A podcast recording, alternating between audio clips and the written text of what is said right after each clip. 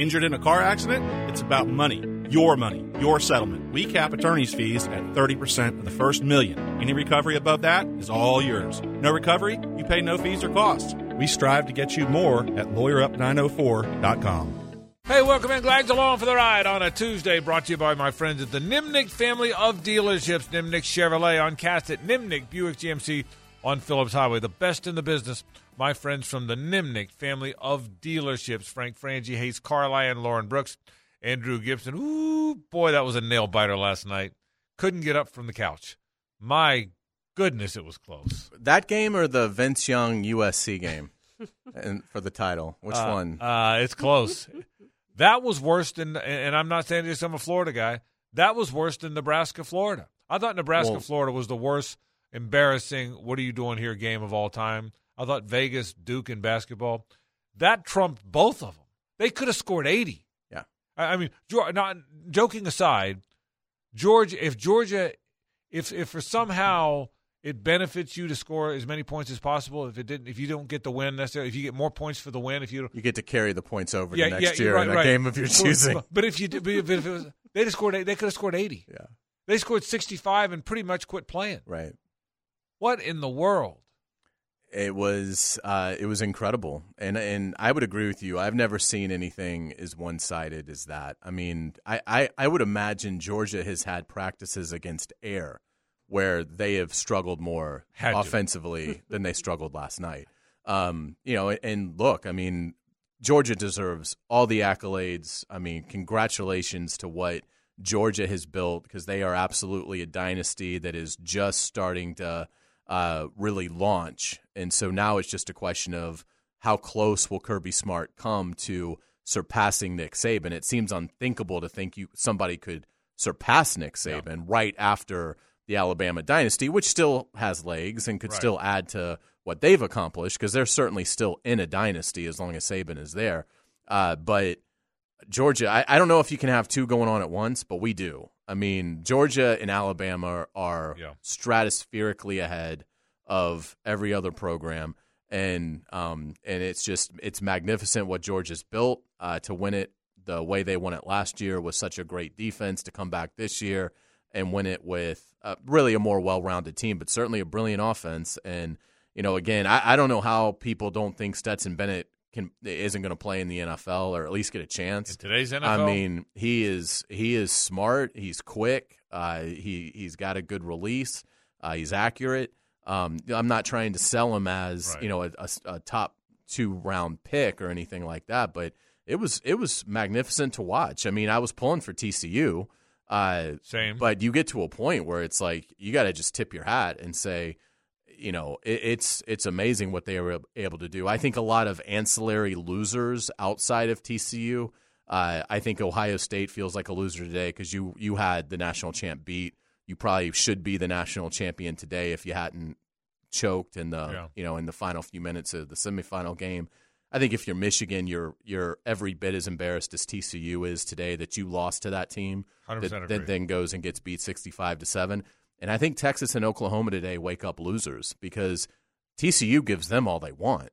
And they're getting ready to enter into a world where Georgia doesn't beat SEC teams like that. I mean, they they beat South Carolina convincingly, who's a good team. Uh, you know, they'll they'll beat Vandy, but but they don't routinely beat teams in the SEC as easily as they beat TCU last night. And Oklahoma and Texas are getting ready to leave a world in which TCU is a major factor and enter into a world where it's obvious if TCU played in the SEC, they wouldn't make a bowl game. Yeah, and I'll say this about TCU. I, I want to give them this benefit of the doubt. Sometimes you just have the lay and egg game. I mean, Nebraska beat Florida sixty-two to twenty-four. Just beat the hell out of them. Florida won the national championship a day later, a year, a year later. UNLV beat Duke by thirty in a basketball game. Duke looked like a junior high team. Duke won the title a year later. So you you were entitled to have that. Just uh, oh my god, I can't believe we were that bad game. But this was worse than that. This looked like if they this looked like TCU doesn't look like they really are legit. They had a bad game. Now they've had a good year. They did lose. Look, they lost to Kansas State, who just got blown out by Alabama in the Sugar Bowl 45-20. And that game was 42-13 till the very till the very end of the game, you know. So so but anyway, I I I look, most you thought it was going to be close, Lauren, but most Yeah, most I was I was off. but most people thought 38-10, 35-13, but nobody thought 65-7. Ooh, what a bad game. I got a lot of thoughts on Georgia moving forward. A lot of thoughts on Georgia. You watch any of it? I did. I watched it all. It was. Uh, I watched it all too, and I didn't even know why. I didn't watch it all. It could be. I, I and and I and I agree with what you said. Ace. Part of that is we can talk all we want about how bad TCU was. Part of it is Georgia's really good, and, and by the way, and so is Ohio State, and and because Ohio State played them nose to nose, but Georgia's really good. Georgia's good on all fronts. Stetson Bennett, to your point, is really good. Got a great arm. He's athletic. You know, if he was six three, we'd be talking about him as a top ten draft pick. Well, imagine a world in which Stetson Bennett is at best probably a fifth round pick, Yeah, and Will Levis might go in the top three correct. And and and Stetson Bennett right now is a better football player by far. by a Yeah. mile. Yeah, but he, I mean, he's really a good player, and so And so- I'd say the same thing about Anthony yeah, Richardson. Yeah, yeah, totally agree. Anthony Richardson, right? He's a way better player than Anthony Richardson. Oh, there's no question. There's no. He's not as good a prospect as either. Better player in both, 100. percent Now, now, look, I also will tell you that Danny Wuerffel was a better college player than just Right. about everybody he played against, and he wasn't a prospect either. But I'm- Absolutely. but this guy, uh, yeah, but Georgia, Georgia deserves its due. Geor this is they built it right. They have great players. They are well coached. This that Georgia isn't Georgia isn't hoisting the trophy because the competition wasn't good enough. Georgia's host, hoisting the trophy because they are damn good and damn deserving. That is a really, my God, that's a good program. When TCU got the ball first and had three plays for negative two yards, I said, "Nope, this ain't going to be close." yeah, you did. You felt that. I hear you. I hear you. Felt that way. Yeah, I just have one question: Is the national celebrity joining us uh, on the program? What about later? the the the, the, na- Denny Thompson? Big big shout out from Herbstreit. That's awesome. Yeah, big shout out. I mean, Denny I, Thompson I gets the was shout blown out. away when I heard his Right name. when Carson Beck went into the Yep. game. Okay, I mean, the, I mean, what about that? It was uh, it was Hey, a you big know what? moment for Duval. Well, I've heard we don't know that he's coming here. I've heard that his salary tripled, and that he's that, he, that he's negotiating with the higher ups at 1010XL whether they even come today. That there, there could be. I can understand there that. could be a holdout. when Herbie mentions you, yeah, you have I mean, made there- it in life. we could be a hold holdout. He thinks I wore him out on the Whisperer before. Okay, I mean, I mean, I- we heard there's a hold. I heard, I heard. You know who's talking? People, his people, our people. Yeah, I heard there's a lot of conversations. I heard they've. be ex- messy. I've heard they've exchanged proposals. So, uh, so good. we don't know what's going to happen here. That, that, that's what I'm told. I'm told the labor union is going to get involved. This is so big that the M, the the MLBPA and the NFLPA are involved. They're all involved in this one. So all the unions are. Uh, Well, the good news is for Carson Beck, he actually got to play in a national championship game. Yes, he did. Yes, he did. I will say this. Well, it's not going to be his last one. No, no, No, probably, probably not. not. So, but I want to talk a little bit about Georgia coming up. So we got a lot of things on the program. We got a Duval County Scholar athlete stopping by. I'm looking forward to that. That comes up in just a little bit at, at 3:40. Herbert or Justin Herbert or Trevor Lawrence? Okay, now we all say Trevor because we're around here, but the if you compare the numbers, they're frighteningly similar. If you really look at what they've accomplished this football season, there there's so many there's so many Justin Herbert Trevor Lawrence conversations. So many. And in so many ways, and there, I mean, there's there's so much to talk about. So we're going to do a little comparison, compare and contrast today, uh, coming up on the program. I want to talk a little bit. It's going to be cold, by the way. You seen? I mean, it's going to be like cold, cold. Cold. It's going to be like like like in the 30s. It's We don't have many. I would say we don't have many football games in the 30s. We don't have many nights in the 30s. no. This is this is drink a lot of whiskey and bourbon responsibly to stay warm. The uh, by the way, one other thing I love about you, um, and I love this because I'm kind of like this myself. It always goes back to the whiskey. I love that. There's no doubt. I love particularly that. when it's cold. I love that. Hey, what did what did you think of Wimbledon? Well, I was watching it drinking whiskey. I mean, it, it always kind of goes back to the. I Yeah, love it. Goes back strawberries to, and cream and whiskey. I love, it always goes back to the whiskey. I love that it goes back to the whiskey with you. All right, we're going to talk about that. We're going to compare the quarterbacks. We're going to talk about what the scene will be like. Uh, will it be different? Will it not be different? I want to talk about Georgia later in this regard. I said this about Billy Donovan at Florida. Billy Donovan, by year four, was in the championship game with Mike Miller and Teddy Dupay and Kenyon Weeks and Udonis Haslem and Harvey. all, all Donnell Harvey and and um Brent Wright, all those guys. He's in the championship game, and I and they said, "Well, he's a great coach." I said, "Well, you're not you're not you're not dynastic until you can do it with the next group. If it, if he just happened to fall into one great group, then you're not the, you're a great coach and it's a great run. But you're not you're not a dynasty. Those guys all have to go away. Well, they all went away, and he did it again. He did it with Horford and Noah, and that's That's the sign. Nick Saban has done it, has turned it over three or four times. He did it. He did it more times. Even Dabo for a small period did it with with with Deshaun. Deshaun did it again with Trevor. So now's the chat. And I, by the way, I have great respect for Kirby Smarts. I think he will do it because he keeps getting these five stars. But now we'll see the next wave because if you combine last year's team with all the draft picks, with Travon and all of them, okay, all all the draft picks that came out of that team last year, and you add have to add Bennett and this year's guys to that. Well, now they're all gone. I mean, I guess the tight end Bowers is back for another year, but you know my point. The the, the, the lion's share of that, that group The is nucleus. gone. Yeah, including the quarterback. Now, can you do it? Can Kirby do it again with the next group? My guess is yes. But Have that- you seen their schedule? Yeah, the, the- yeah. Well, I have. Yeah. I, but I don't mean just next year. I mean Yeah. the next the next wave. You know, the the next wave. Bobby Bowden. It didn't matter what weight group he had. He did it again and did it again and did it again. Spurrier. I mean, Spurrier did it with Shane and those guys. They went away. He did it with Wuerffel and those guys. They went away. He did it with Grossman and those guys. That that's the sign. Can you keep like Alabama? Can you keep going? LSU couldn't. Every LSU coach did it with one wave and couldn't do it again. Nick Saban couldn't do it again at Alabama. Les Miles did it one time, couldn't do it again. Eddie O was fired two years later.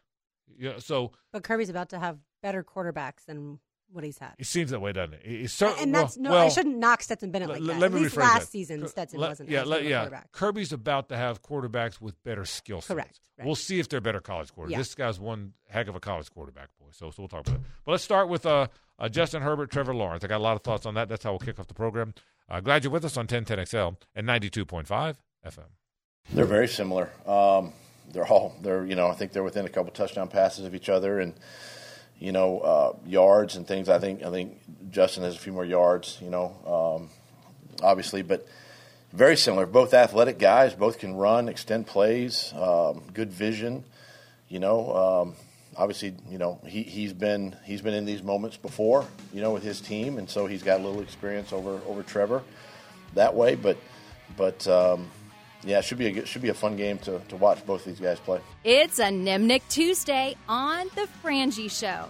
Nimnicht, your friends in the car business since 1941.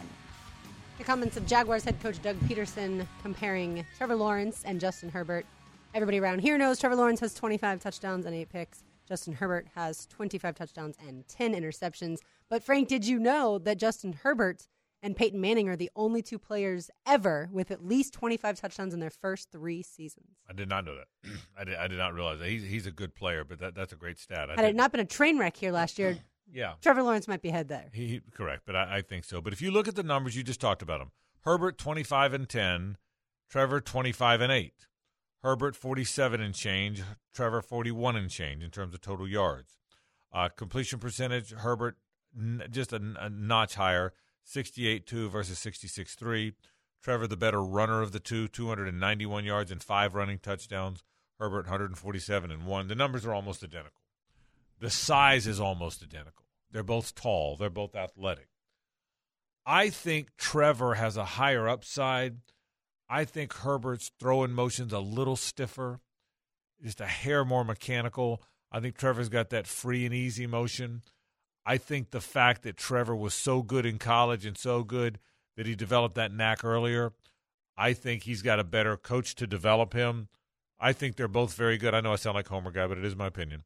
I um I think I would rather have Trevor Lawrence for the next 10 years than Justin Herbert. I will tell you, if I'm objective guy in Peoria, I've got to think about that first. I've got to think through before I get there. I can't say, are you kidding me? Absolutely. I've got to think about it first.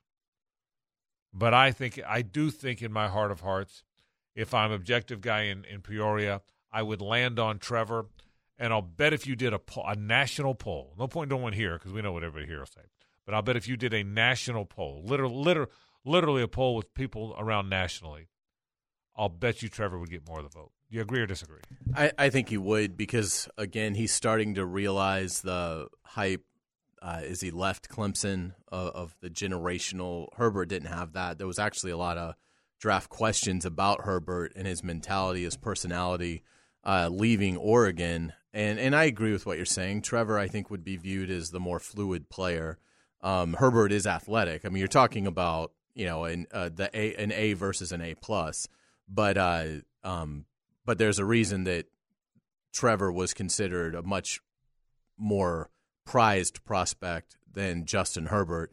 Uh, again, these drafts weren't seven years apart; they were right on top of each other, basically. And uh, you know, so I, I, think that I think Trevor would be the pick. Uh, I also think you know it's helped by the fact that Justin Herbert entered into you know a, a Chargers franchise that was stable and and had weapons. I mean, if Trevor Lawrence had walked into Jacksonville and had Keenan Allen and Austin Ekeler and Mike Williams and and uh, Everett is an underrated tight end, uh, then you know it, it it probably would have been a little bit different of a story. Trevor had nothing to work with in his rookie year in a in a terrible environment around him. And and now the supporting cast is better, and you're seeing him play, and again post a, a better uh, from a passer rating standpoint, have a better year than Justin Herbert. So, um, you know, I, I, think I think it would be Trevor. Uh, I think it's you couldn't go wrong with either. There's, I would say, twenty, at least twenty four teams that would love to have either one of them. Uh, so I, I mean, you're talking about being in in the top five in the league at quarterback as you look at the present and as you look at the future. But I think I think Trevor Lawrence would get the uh, would get the edge. Maybe not from you know the casual fan because Herbert's been talked about for a little bit longer. But I don't think anything that Trevor's done this year is going to prove to be a mirage. I mean, if if again, and assuming both players stay healthy, I have to think that in 10 years, Trevor Lawrence is going to be considered the better player. They'll both be considered very good, but I think Trevor's going to edge out Herbert.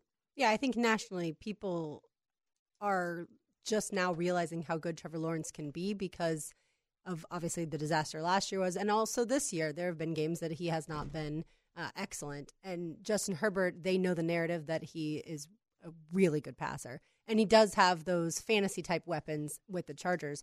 But I think Trevor Lawrence, if you if you watch both quarterbacks closely, Trevor Lawrence can make throws that I think very few people can make, including Justin Herbert. There's a freedom the way he throws, a loose. It's almost like a Joe Montana throwing motion. You know, Marino had a great throwing motion in Elway, but there, it, they, even those great quarterbacks, it wasn't as free and easy as Montana's. And I think I think Trevor's got that that free and e- that freer, easier motion. So but they're both very good players. I really think I I still don't think Patrick Mahomes has a peer yet, that, and I, that includes Josh Allen for me. So if you ask me to rank, not the old guys, I've always told you Mahomes is first for me, and I, and I don't think there's a close second. That's not true. Josh Allen is a close second, but I don't think there's there's anybody tied with him. I think Josh Allen is second and I probably didn't give Burrow enough credit. He probably is right there at third. After that, who's on the list? Jalen Hurts. He belongs on the list. Um, yeah. Who? I'm not. I'm not just doing AFC. I'm going on everybody. Okay. Who's on the list? Brock Purdy. but who? I mean, of young, young, young potential megastar ring wearing quarterbacks. If Mahomes is one, and then Josh Allen, and then Burrow, Who's who else is? Don't worry about ranking them. Right. For now, who else is on the list? Trevor Herbert. Trevor Herbert. Uh, a lot of people would still say Lamar, even though he's been hurt in the last two years late. Lamar's on it. Lamar's, but he's still just like twenty four. You're right. Lamar's on the list. Jalen Hurts is on the list. Hurts. Is that the list? Yeah, because Tua is not on it. Tua is not on it. There's no question Tua is not on it. That's the yeah, list. I think it would. Because we've never seen Trey Lance. We have no idea. You're going to have to see it from Deshaun Watson in Cleveland before you can put him back on the list. He'd have to. He uh, said exactly right. He he could make his way back onto the list, but for today, I don't find him on it. No. People are excited about Justin I, Fields' mobility. Yeah, but you're going to need not to yet. see it yeah. a little yeah. bit more. You're I right, mean, though. That's right. That's right. Kyler Murray is now viewed as a coach killer. Yeah, he's not on so the list. So you're going to have to. he's see. off. He's off the list. Yeah, Kyler's yeah. off the list. Um, Deshaun Watson is. I mean, I watched some of that Steeler Browns game. Man, he looked like just a guy, didn't he? Yeah. He looked like now again he was away from it for a long time and he's feeling and he missed half this season in fairness to the guy. I, I am surprised that he didn't look like he was getting it figured out at the end. He didn't. He did and I didn't look I, I watched that game because because all I watched all those games that mattered and and I haven't watched them a lot, so I I don't pretend that I've watched a lot of the NFL guys um, because we're usually calling games or traveling right after calling a game.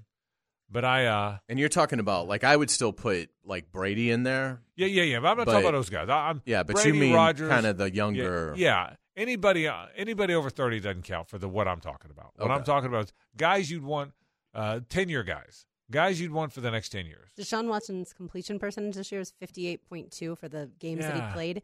But against teams like the Saints and the Commanders, it was either 48 or 50. What's his? it- uh, it- and it Seven felt- touchdowns, five picks. What is it for way. his career?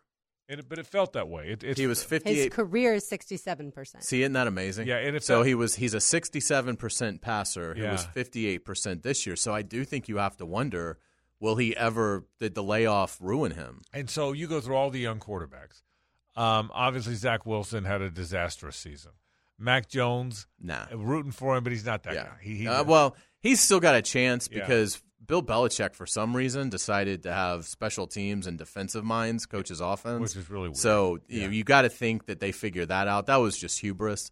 And so if they can get Mac Jones a legitimate offensive mind to Right. coach him, I agree. then maybe Mac. There, Yeah. But Mac t- Jones, I can see some some salvation there. But for today, but, he's for not today, there you today. can't put him in there. no. Tua's not there today. Obviously, Zach Wilson's not there today. Uh, Mac Jones is not there today. Um, What about this guy? He's older. He's under 30, but he had a really good year. Jared Goff, 29 and 7, 4,500 yards. it's good. He did have a great year. I can't put I- him in there. I, to, to I me, but but it's worth. I hear you, Yeah. Give. It's worth the conversation. and, and but, uh, he and he did. He had some great moments. Very and and we'll see. And he's got a nice supporting cast. He kind of feels to me like he might be, and he's in the same generation, but he's a little younger. But is he going to have that Kirk Cousins career where it's he's able to hold on to Yeah. being a starter, but he's never really fully embraced, but he does some good Yeah. things and Yeah, pro- probably, but but it's, but it's a good inclusion into the conversation because you're right. He's he's a guy that had a, a bounce back year, and he is only he's still in his late twenties. So there's there's there, he's worth the conversation. But I don't have him on that list either. yeah, and I don't think there's very many teams in the NFL that would say we'll take him for the next ten years. Yeah, yeah. So for the ten year list, I don't think so. Um, so so I'm going through it. I mean, I'm going player by team by team. I think Dak's off the list. Dak's off the list. Dak, Seven Dak- straight games with an interception. Is that yeah? I think Dak's off. Is that right? Mm-hmm. Dak, Dak Dak's off the list. Um, Daniel Jones, I can't put on it. no, I'm, but if he I, has I'm, another pretty yeah. good year next year and the I'm- I'm Giants intrigued- correct. win, then maybe he can I'm intrigued get to see where he on goes because he's got a lot you like. He's big. He's six five. He's super athletic. He's got a good arm. He's supposed to be a great kid, coachable. So there's a lot to like, but he isn't there yet. I agree with you. He there's there's a lot to like, but he's not there yet. The So- next wave will be interesting. Bryce Young, CJ Stroud, how quickly do Right. they or do they even get in this conversation? I think if Bryce Young can stay healthy, he's just so little. But if he can avoid injury, oh, I think he's going to be a really good player. Now, I'm the same guy that told you I thought Baker Mayfield would be a really good player, but I but I think he's going to be a really good player. I, I think Bryce Young does special stuff, man. I think C.J. Stroud's a good player. I, I think C.J. Stroud. eh, I think Bryce Young's better, but I think C.J. Stroud's a good player. I really do. I think he's a good player. And of course, obviously, then we get the next wave that's coming, Caleb Williams and company. So, but yeah, back to the original point of the topic. Yeah, for me, Trevor, Tre- Trevor over Herbert. I, I would. Again, we had this conversation uh, a month ago. If how many quarterbacks would you take without thinking twice for the next eight years over Trevor? We all agreed Mahomes and Josh Allen. I don't know that I said Burrow, but maybe I would now. I don't know. I, I think I might have said no to Burrow then. You said yes to Burrow, I think. I I would lean towards Burrow. Yeah, at least so far. At least so far. Close. Um, I I, don't. said Trevor over Josh Allen. you said Trevor. You, okay, you said Trevor over Josh Allen. Yeah, I, wouldn't say that yet for me, but I think after Mahomes and Josh Allen, and maybe Burrow. That'd be the only one. That'd be the only one. If if I added Burrow to the list, I promise you there'd be nobody else on my list. If I even put Burrow on my list, and Burrow might be a guy that's on the list now, but might not be by next October, right? I think Josh Allen and Mah- uh, Mahomes still will be on that list for me next October, so it'll be interesting to see. I really hope on Monday we're not having the conversation of man. Justin Herbert smoked Trevor Lawrence out on that I, I- field there's Saturday no, night. I have no fear of the Chargers rolling the Jags. I think they could beat them. They're a favorite team, and they have a good team. I think they could win the game. I, I, I think, but I have no fear of them coming in here and whitewashing the Jags. Do you? There's nothing in the Chargers' DNA that suggests that will happen. Yeah. I mean, they're just they just of all the franchises in the NFL, this is the one that does the least with the most. And they are perpetual underachievers. They are perpetual choke artists. And it would be it, would not be surprising if they came in and they won the game. They're they should win the game. They're further ahead in their window of winning than the Jaguars are. Uh, but I I think there's much more of a chance that Justin Herbert and his playoff debut and Brandon Staley, who I think is one of the worst game day coaches in in the league right now, I think there's much more of a chance that they lay an egg and get roughed up than there is that they come in here and win 34 to 20. We'll see what happens. We'll take a break. When we come back, we got a Duval County Scholar Athlete of the Week. That's next. Stay with us. And now, this week's Scholar Athlete of the Week. Brought to you by Southeast Orthopedic Specialists and the Plumbers and Pipefitters Local Union 234 on 1010XL. Bailey Brinson is our Duval County Scholar Athlete of the Week, a senior at Atlantic Coast. Bailey, congratulations and thanks for joining us. Thank you. Absolutely. All right, so you are a soccer player. Tell me all about your soccer career. Well, I started when I was about six years old and I didn't even know what a soccer ball was, but my mom and my dad were like, all right, here's this ball. You're going to play soccer now. So I started in my neighborhood, like with my friend's dad, and he just kind of taught me the basics. Okay. And then I kind of found a love for it. So I joined a club, and eventually um, I made my way up to uh, ECNL and then high school. And here I am now on the AC girls soccer team for varsity. Awesome. Yes. Yeah. So, so why why did you take to soccer? Some some Why you did must have you stick clicked. it? You know why, why did you take to it? Why, why did it why did it grab you? Something about it. Honestly, I loved being aggressive. That's Yeah. what first got me. Like, if I was mad or something, I could just take it out on the sport. But I also just grew love for like the team. Like, I love just having a team around me and like the friends you build like through um club and like school. Like, it's just it's insane.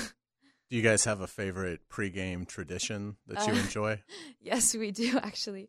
We play um, what's the song called? Sweet Caroline? Yeah, Sweet Caroline. Love it. We might have been talking about this in the break. I'm, I'm not clairvoyant or Okay. psychic. I guess. Yes, you are. a sweet Caroline in the locker room before the games usually, and we'll all be like recording it. But as soon as the song stops, everyone just goes silent, and I'm like, guys, we still gotta be happy. Like the the song's still playing. Gotta use it to pump up. Right, Yeah, for the game. Uh, so, as far as soccer, you're a midfielder. That means you run a ton. yes, What part do you like better, the offensive side or the defensive side of midfield? definitely the offensive side, but don't tell my coach I said that. we won't. Hopefully, that person's not listening. yeah, You're obviously a very good player. You're all Gateway Conference players. So, in, in addition to being a very good student, you're a very good soccer player. Do you want to play after high school? What's the plan with soccer? um, I used to want to play in college, but um, plans kind of changed, Okay. and I still want to play in college, but not like for the college, maybe for like a club. Yeah. because I still enjoy soccer a lot. I just don't want to have that um have that pressure on Yeah, me. Yeah, I get it. Yeah, absolutely. What are some colleges that you're considering? Um, University of Florida is my top one right now, and I find out in February. And then second is Florida State, and then FAU. And I see you've been involved in women in STEM. What are you thinking about doing once you go to school? I'm thinking about becoming an FBI agent, and I want to major in criminal justice. So okay, very cool. Awesome. That that is it. Why? That's a great. That's a great idea. But what what took you to that? um, Criminal Minds took me to that. Okay. actually, Okay. Good. um, honestly, but since I was a kid, like you know, Blue's Clues, the show, hmm we always had to like find like the mystery. I don't know. It just kind of always drew me in. You don't always have a combination of blues, blues and criminal minds. Okay. Yeah, they- that, that's kind of a good combination. So, Thank you. so there you go. We certainly appreciate it. One other thing I want to ask you is because we ask all our student athletes this: when you have to manage soccer, you've played since the ninth grade, and Yes. really good grades, and have a really good score on the SAT. How do you manage all of it? Oh gosh, I don't, but I mean, I Yeah. obviously do. But Yeah. um, it's I think it's like setting like little goals for myself because like if I'm focused on like one little thing, I'll get it done. But if I like overwhelm myself with all the stuff I have to do, like I'm just gonna freak out and like procrastinate, try to put it off. But I feel like if I just like set one little goal for myself and then say, hey, like now we can go hang out with our friends, whatever. Mm-hmm. We can run, and then you get to do this. Then it's easier. Yeah, do the next thing. You're Yeah. exactly right. Really good advice. Yeah, it Mhm. really Thank is. you. Bailey Brinson from Atlantic Coast, our Duval County Scholar Athlete of the Week. Bailey, thanks for coming by. Congratulations. Thank you for having me. All right, Bailey Brinson from Atlantic Coast High School, a terrific student and a very good soccer player, an All Gateway Conference soccer, soccer player, and she is our Duval County Scholar Athlete of the Week. And it's great to have a Bailey in. You never procrastinated in school, either of you, did you? I think I'm still procrastinating. And I, I was going to say, I would never have done it today. there's there's, there's got to be a chapter in biology that I just have, at one point I've got to read. Eleventh grade biology, I'm sure. I was the well, I was by the way. I there's there's two there's two students.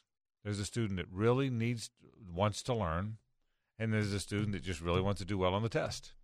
I was the latter. I'm just being honest. I, I got I got buddies. well, I was the latter for sure. Yeah, I, I just wanted to. I just you know I would love to say uh, I'm disappointed that even though I did well on that test, I didn't take as much time to learn. Nah, I probably wouldn't. that good. Not even you.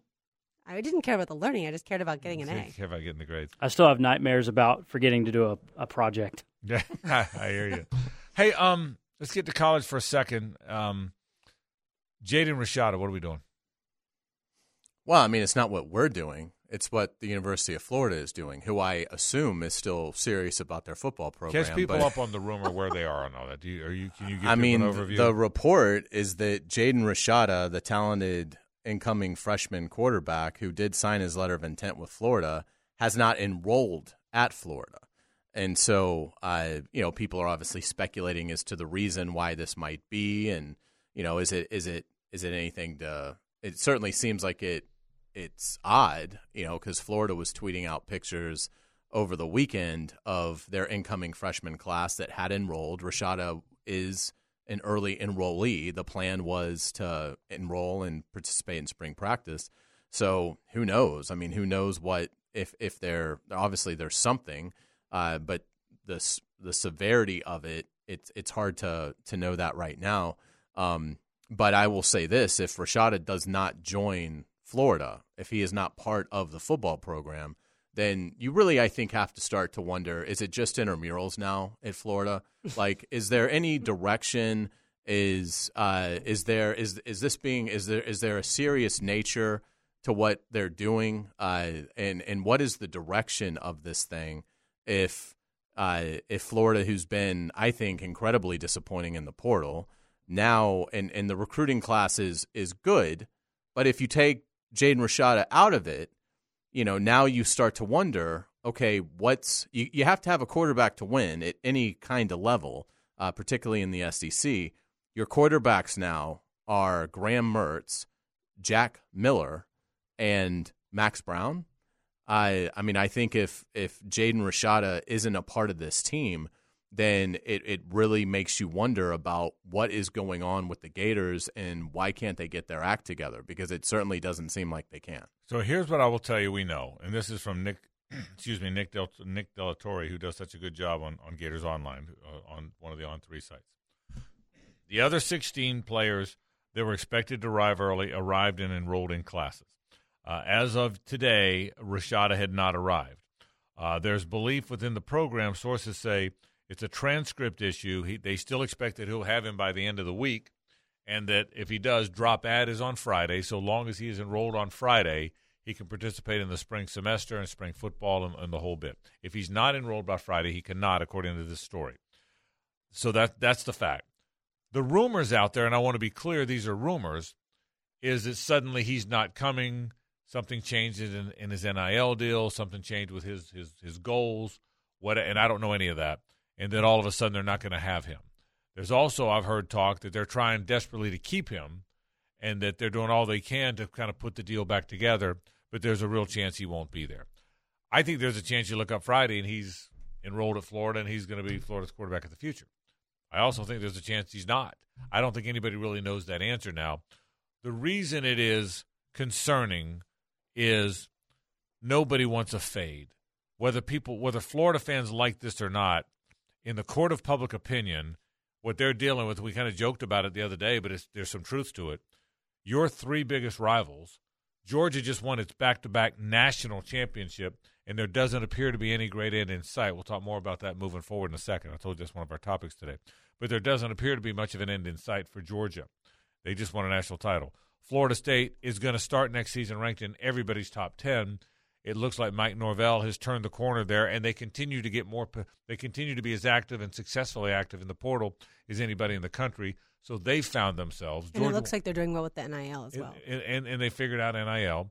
And Tennessee looks like it's got the best. It's going to have the best starting position in a season next year that they've had in 20 years. So your three rivals seem to be doing very well. Alabama's not going anywhere. LSU looks like they might have found the right coach. Florida people feel, are we falling from this landscape, this this this area of relevance that everybody else seems to be finding their way back toward? Are we falling further away from it? Now that may not be the case. The coach has only been there one year. He had a brutally tough schedule this year, and he was an eyelash from uh, some wins against good teams. He was an eyelash from Tennessee, an eyelash from FSU. But the truth is, they were six and seven, and so the fear now is, for me, I have no idea how good Jaden Rashada is or not. I don't know if having him would help, hurt. What I do know is, in this court of public opinion, if you lose another quarterback, given everything that has happened, then and another and another negative thing happens to your football team, then it's going to be hard to change the narrative. Whether the narrative is accurate or not, it's going to be hard to swing that narrative back. This would be a gigantic blow in the court of public opinion, both your fans and opposing fans. We know way more about that than how much it'll affect the football team. But in the court of public opinion, in- on the football team, it may not have no effect. Graham Mertz is probably going to be your quarterback next year, and you're getting Lagway, who probably is going to be rated higher than Rashada. But that's not the conversation. The conversation is is it one more miss by the University of Florida? Yeah, I hope that it's a transcript issue, and not an NIL issue. That that's a deal breaker. Uh, but certainly, we'll find that out later this week. I think the hard part for Gator Nation is you were told for so many years your facilities were behind. Once the facilities catch up, watch out. Right, you're going to be just as good as Clemson has been, and you're going to catch up to Alabama. And the facilities are now there, and you're falling farther behind. I think they were off to a great start in recruiting. They did have a top 10 class or top 11, whatever it is, which is, again, there's 130 schools. So if they become a top 10 program, I'll take that right now, okay? Because you have enough top 10 years, you ultimately become a top 10 program. So they did have a top 10 year. This will change it. Hays, I don't follow this. If he wasn't in the class and they re-ranked him, would they be 15th? Would they be? That'd be my guess. Okay, so so so that, that that's where they would land. So so I don't wor- I don't worry about the recruiting part. I'll, I'll I'll stand by this. I told you guys this at the time. I think they were headed to a better recruiting year until the football team started to fade. I think when the football it started with that Vanderbilt loss. When the football team started to fade, a lot of the recruits that were going to go there said, "Yeah, I got a good NIL deal here too, and a good one here too, and Miami and this and that." And I think that's what happened. And I think I don't think they lost many guys to FSU. I don't think they lost many guys to Alabama because they weren't competing with Alabama. They lost them to Miami, and they lost them to other schools who aren't in the top ten either. And that's the concerning part. If it's down to you in Alabama and you lose a guy to Alabama, you can kind of live with that. They lost them to Miami, who was terrible this year. You know, so so for me, they, they lost one. They lost a kid to UCF. You know, and I, that kid was committed to UCF, John Walker. But so I think I'm not. I have not given up hope that Billy Napier can build this thing. It. I do wonder if he doesn't manage the NIL as well, and I do have myself thinking it's going to take longer to get there.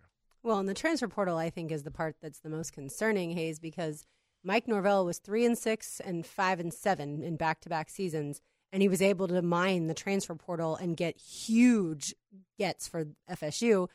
Billy Napier, you would think, would be able to do the same thing, and his team wasn't as far behind. Yeah, and again, I think you know some of this is what. Where does Billy Napier view this in terms of present versus future, uh, and and and really how much how much comfort does he think that he has? How much security does he think he has? Is this a does he have does he feel like he has a rock solid four years and he wants to do it the right way and he's got a process he's committed to and he's not going to stray from that and if they have a couple rough years to start it he can live with that because he wants to get not only his bearings but but really focus on getting guys that he looks at have the verified traits and you know or, or the right character i mean again in his signing day press conference he goes on and on and on and on and on about the the families of these players and so which is great like that's awesome you know that that you've formed these you know tight relationships with this signing class. Um, you know, so I, but but is it? Are you going to be able to basically? And I don't want to say he's ignored the portal. He's brought in uh, two linebackers, two defensive linemen, and a quarterback. So he's brought in five, uh, and he inherited a really bad roster. But I, I'm surprised. It, it I guess what else the the the biggest benefit of the doubt I can give Billy Napier right now is it appears like he's not going to cut corners with his process, which is fine. But by year three, you better be winning. But yeah, but let me, but let me. I I hear you, but let, let me throw in one addendum to that.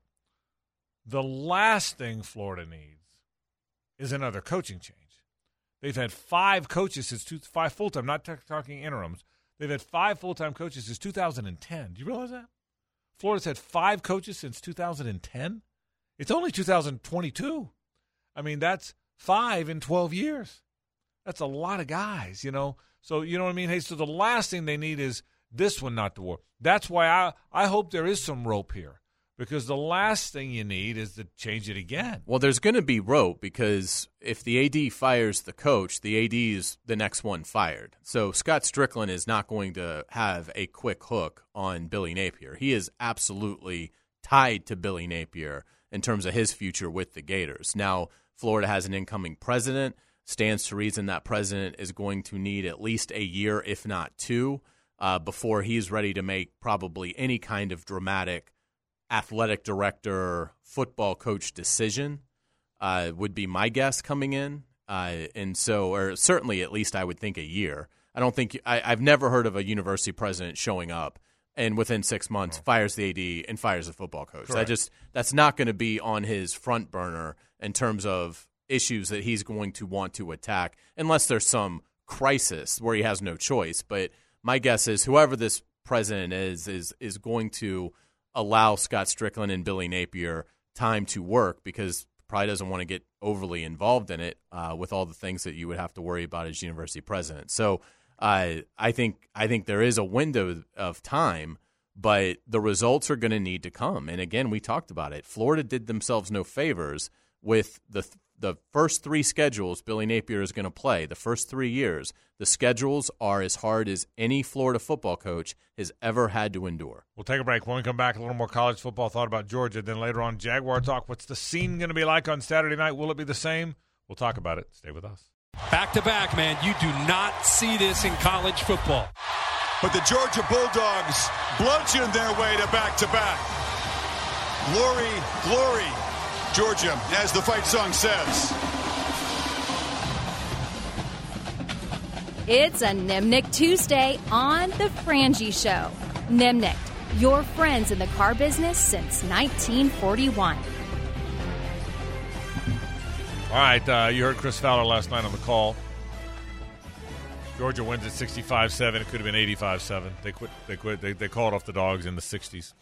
Uh, one of the, the worst the worst blowout I can remember. I think it trumped Nebraska, Florida. I think it trumped uh, Miami, Nebraska. Nebraska. I think it trumped UNLV, Duke in basketball. It's the worst blowout that I can remember.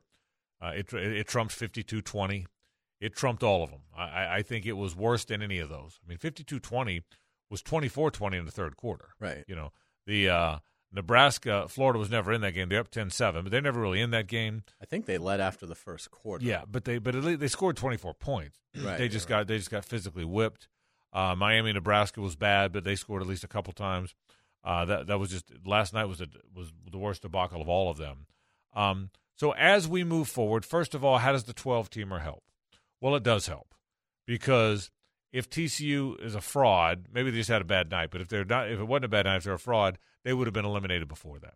Yes, there was one win over over Michigan, but but that was it. I don't. I think the damage was TCU getting voted over, getting voted over Ohio State. Or uh, what was it? it was it was Georgia one, Michigan two, TCU three, and, Ohio US State four. And Ohio State four. Okay. The, the the damage was TCU being voted over Ohio State. They obviously weren't better than Ohio State. They they were not a better football team than Ohio State. But people didn't want Michigan Ohio State the, the rematch right away. And and again, people would they, they would have gotten there would have been this outrage if those deserving the deserving young guys from TCU who only lost one time got dropped below a team. The reality is, both Michigan and TCU both lost one time. I'm sorry, both Ohio State and TCU both lost one time, and Ohio State lost to a better team. So they probably should have been ahead of them. And if they'd have been ahead of them, then Georgia would have blown their doors off in the semifinal, and then we would have had a, you would presumably a better final. But either way, we had two good semifinals, so it is what it is. The 12 teamer will help a great deal. Um, I think by the time we have some great early round upsets in the NCAA tournament, but by the time we get to that Final Four, it's good teams. Don't you think the 12 would eliminate that? The pretenders would be gone sooner.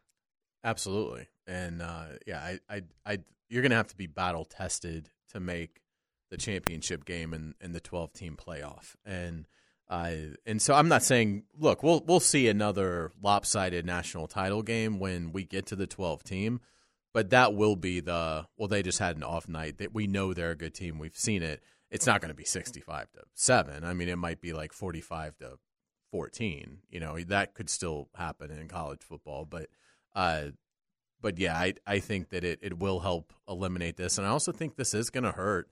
Uh, you know, moving forward in terms of the perception of uh, the Big Twelve, I think the, the perception of I, I I mean I I think it is is going to make a difference uh, in terms of how these teams are viewed. It's just it's a league that doesn't have a lot of cachet, and now you've um, beating Michigan is now going to be viewed as a complete fluke.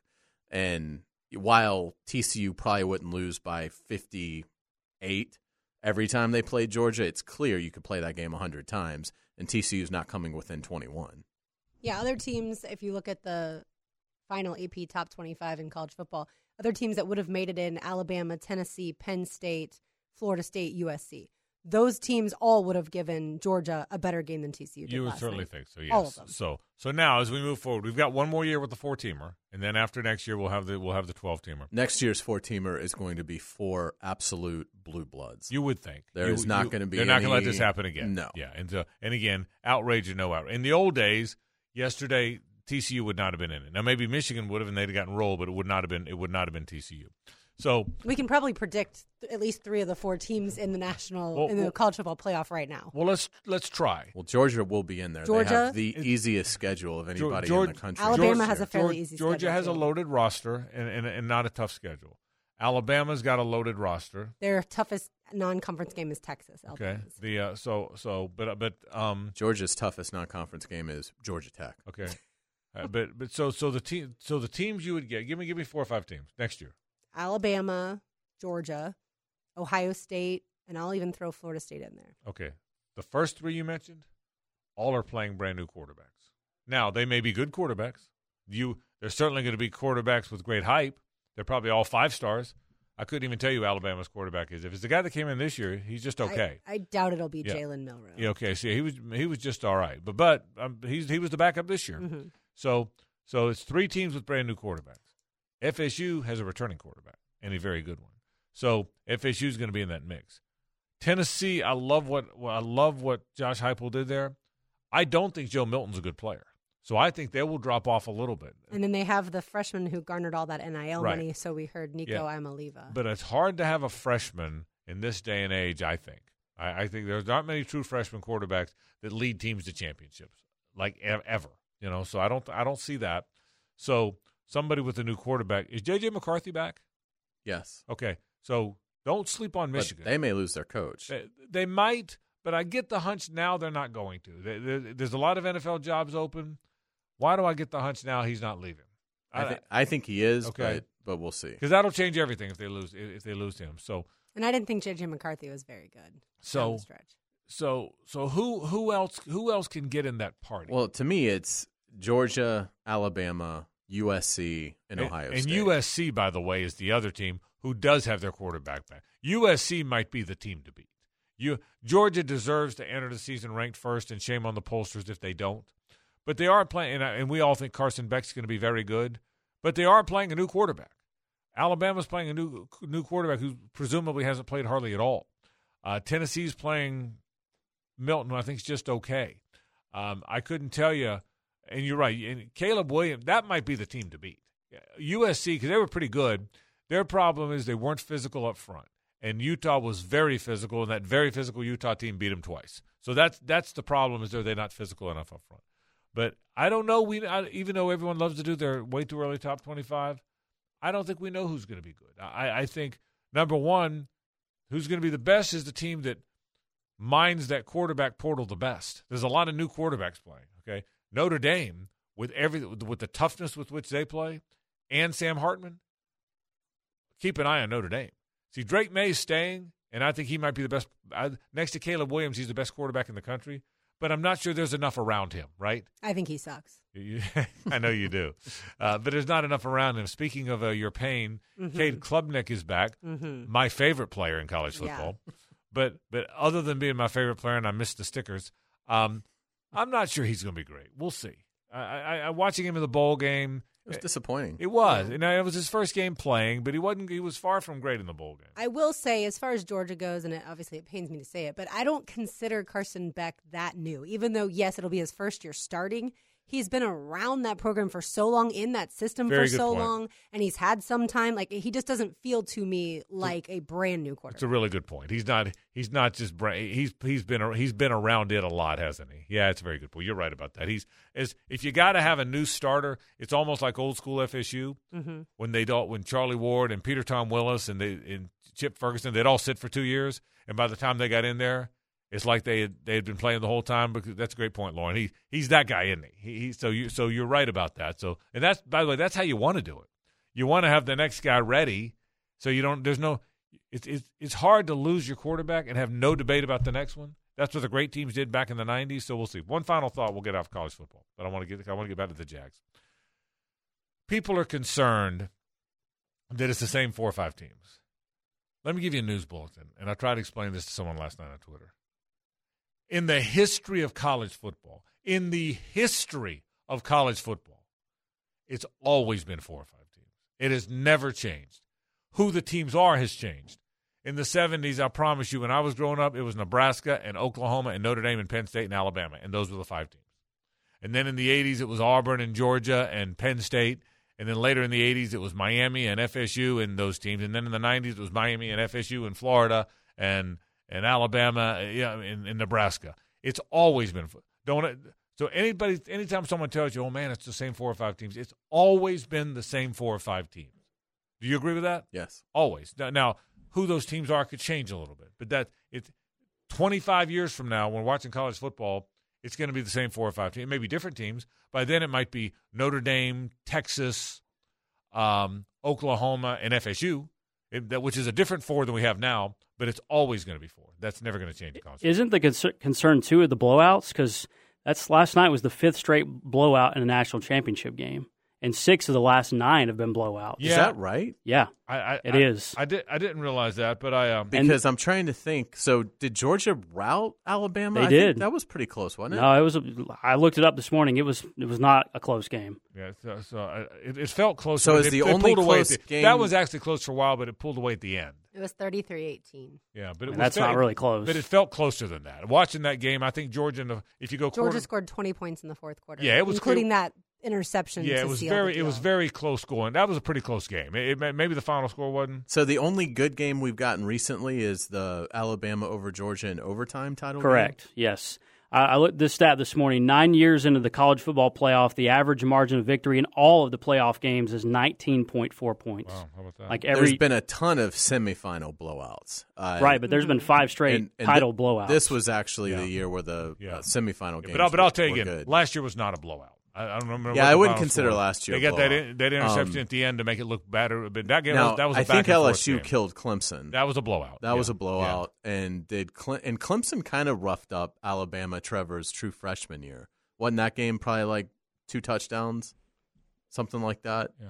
Um, Yeah, something like that. So, but but anyway, as, as we wrap college football, It was 30 the 2016 season. So this was not the Trevor season. This was Deshaun Watson. That was 35-31. That was a great game, because that a was- great well, game. and there's been great games. Yeah. There, was, there was certainly the the FSU Auburn game was a game Yeah, for great the game. ages. Yeah, Game 34-31. Game for the that was a long time ago. It feels like yeah, yeah, long time ago. Yeah, yeah. But I mean, but no, you're, I'm not disappointing. I'm not disagreeing with your point. But I don't. How do you fix that? Yeah, I don't. I don't know, but it's just the case Yeah, of where been, we are. It's been the case this year, not last year. Than three years before that. Can you imagine how bad the ratings of last night's game are yeah, be? now last night was, was the worst ever. Oh, yeah. yeah, worst ever. Yeah, Trevor's year, Clemson beat Alabama 44-16. Yeah, Yeah. I don't think it's going to change much because Georgia's not dropping off. Yeah. That's the thing. Yeah, but when Georgia does drop off, the next team will be there. I It's will. all, it's know this about college football. It's always cyclical. Always. It's all Georgia was Georgia was lousy for 25 years. I mean, that's a long. Georgia, I mean, Florida beat Georgia 18 out of 21 times. That's two decades. They beat them 18 out of 21 times, and then because Florida was in an up cycle, Georgia was in a down one. I will say, I just, I'd much rather this year have had two really good semifinal games on Saturday, Yeah, New Year's Eve, yeah. and cared less about a Monday nighter. We'll take a break. Back to the Jags after this. Stay with us. you know, last week was a was a playoff game for us, and we understand that. And you know, the the physicality and the speed of that game, uh, it's just going to carry over to this game. But you know, uh, having gone through it now with this with the, with this team, I think it prepares you for for what's coming for what's coming next. It's a Nimnicht Tuesday on The Frangie Show. Nimnicht, your friends in the car business since 1941. I need a scene set, Carlyon. Same? Just as crazy? Similarly crazy? Oh, I think it's going to be every Crazy. bit as crazy. Crazier? Crazier. Because I still think there is an element of the city that is willing to embrace the Jaguars when they're good and still needed a little bit more of a push. Watched the game Saturday night and said, That's it. I'm going. I'm going to the Chargers game. And they weren't uh, going through the first three quarters of the game. correct. and uh, the first three quarters of the game, they're like, "See, I Same told you." Correct. Same old Jaguars. Yeah, and Yep. then it became uh, we've got to be there for for the next one. So I I still don't think the uh, the ceiling has been reached uh, in terms of fan enthusiasm and and, and fan participation. Uh, and so. Uh, yeah, I, I absolutely think it'll be uh, the same raucous environment. I, I don't know how it could be elevated. I'm not going to put that pressure out there because that was about as fantastic as I think it But you can think the same scene. But I think the same scene. Yeah, I uh, I do too. I do too. I think it's almost the perfect scenario in that you got the dream. The the perfect dream was you got flexed to a Saturday night to play the Titans, and how perfect is that? It's Saturday night. It's nice weather, a little cool, but you had all day to tailgate. And look, you're never going to get this very often. You're never going to get a Saturday night very often when it's perfect and you tailgate all day and and it ends and you win in dramatic fashion and you're all excited. Well, that was fun. We'll never, never get to do that again. And you blink and you get it again. And so I think that now if you, now if it's four or five times in a row, maybe it would fade. But uh, right now, I, I I think the setting is going to be the same. I do think it's going to be cold. It was not cold last week. It got cool at night, but it wasn't cold cold. It's supposed to be cold now. This is it's supposed, and I hope that doesn't affect people. But we are in Florida, so does that does anyone stay home because it's cold? I don't think so, but it's worth the it's worth the conversation. It is. It, it it's worth it. Uh, but I I don't think so because I don't think it's going to be weather in which if you're wearing a jacket, I think you're going to be comfortable. I don't think you're going to need mittens and a scarf and you know. I mean, I I think. You know, if you've had a couple of drinks and, and you've got a jacket on, I, I think you're going to be all I, right. I can I tell you, recommend jacket, beanie, and gloves. I, I can Me tell you as I'm a girl. I can tell you as a fan of the team. If I was a fan of the team that didn't work in the industry and was going to the game, I hate cold weather. Nobody hates cold weather more than I do. It absolutely wouldn't deter me. no, you just put your long johns on and you yeah, go. yeah. I mean, if I was if I was in Buffalo, as much as I hate cold weather, if I was a if I was a fan from Florida, let's say they played, let's say they were playing in the AFC Championship game against Buffalo, okay, and it was a six o'clock start, which is nighttime, which is what one of the two championship games will be. Six thirty, maybe it is. I think it's I think it's six thirty. It's a six thirty start, so it's totally dark. And I was a Jaguars fan, and they were playing in Buffalo, and I had a couple tickets and had the means to go. You know what I mean? Had had a couple tickets. Was easy to get up there. Had, pl- and I, but I heard it was going to be twelve degrees. That would not stop me. Would would stop you? No, of course not. Would it stop you? uh, it, that might stop me. It would not stop. me. Yeah. It- Uh, it would- it would- now, I'd, I'd, I'd prefer. I, I'd know I was going to be cold. I don't think I'd want to be walking the streets. I don't think I would tailgate. But as far as going to the game, I would go to the game. But tailgating's what helps you get warmer. Yeah, I went to a Ravens Panthers game about a month ago that was cold. Yeah. And But you're not a diehard of either team. No, I- I'm not.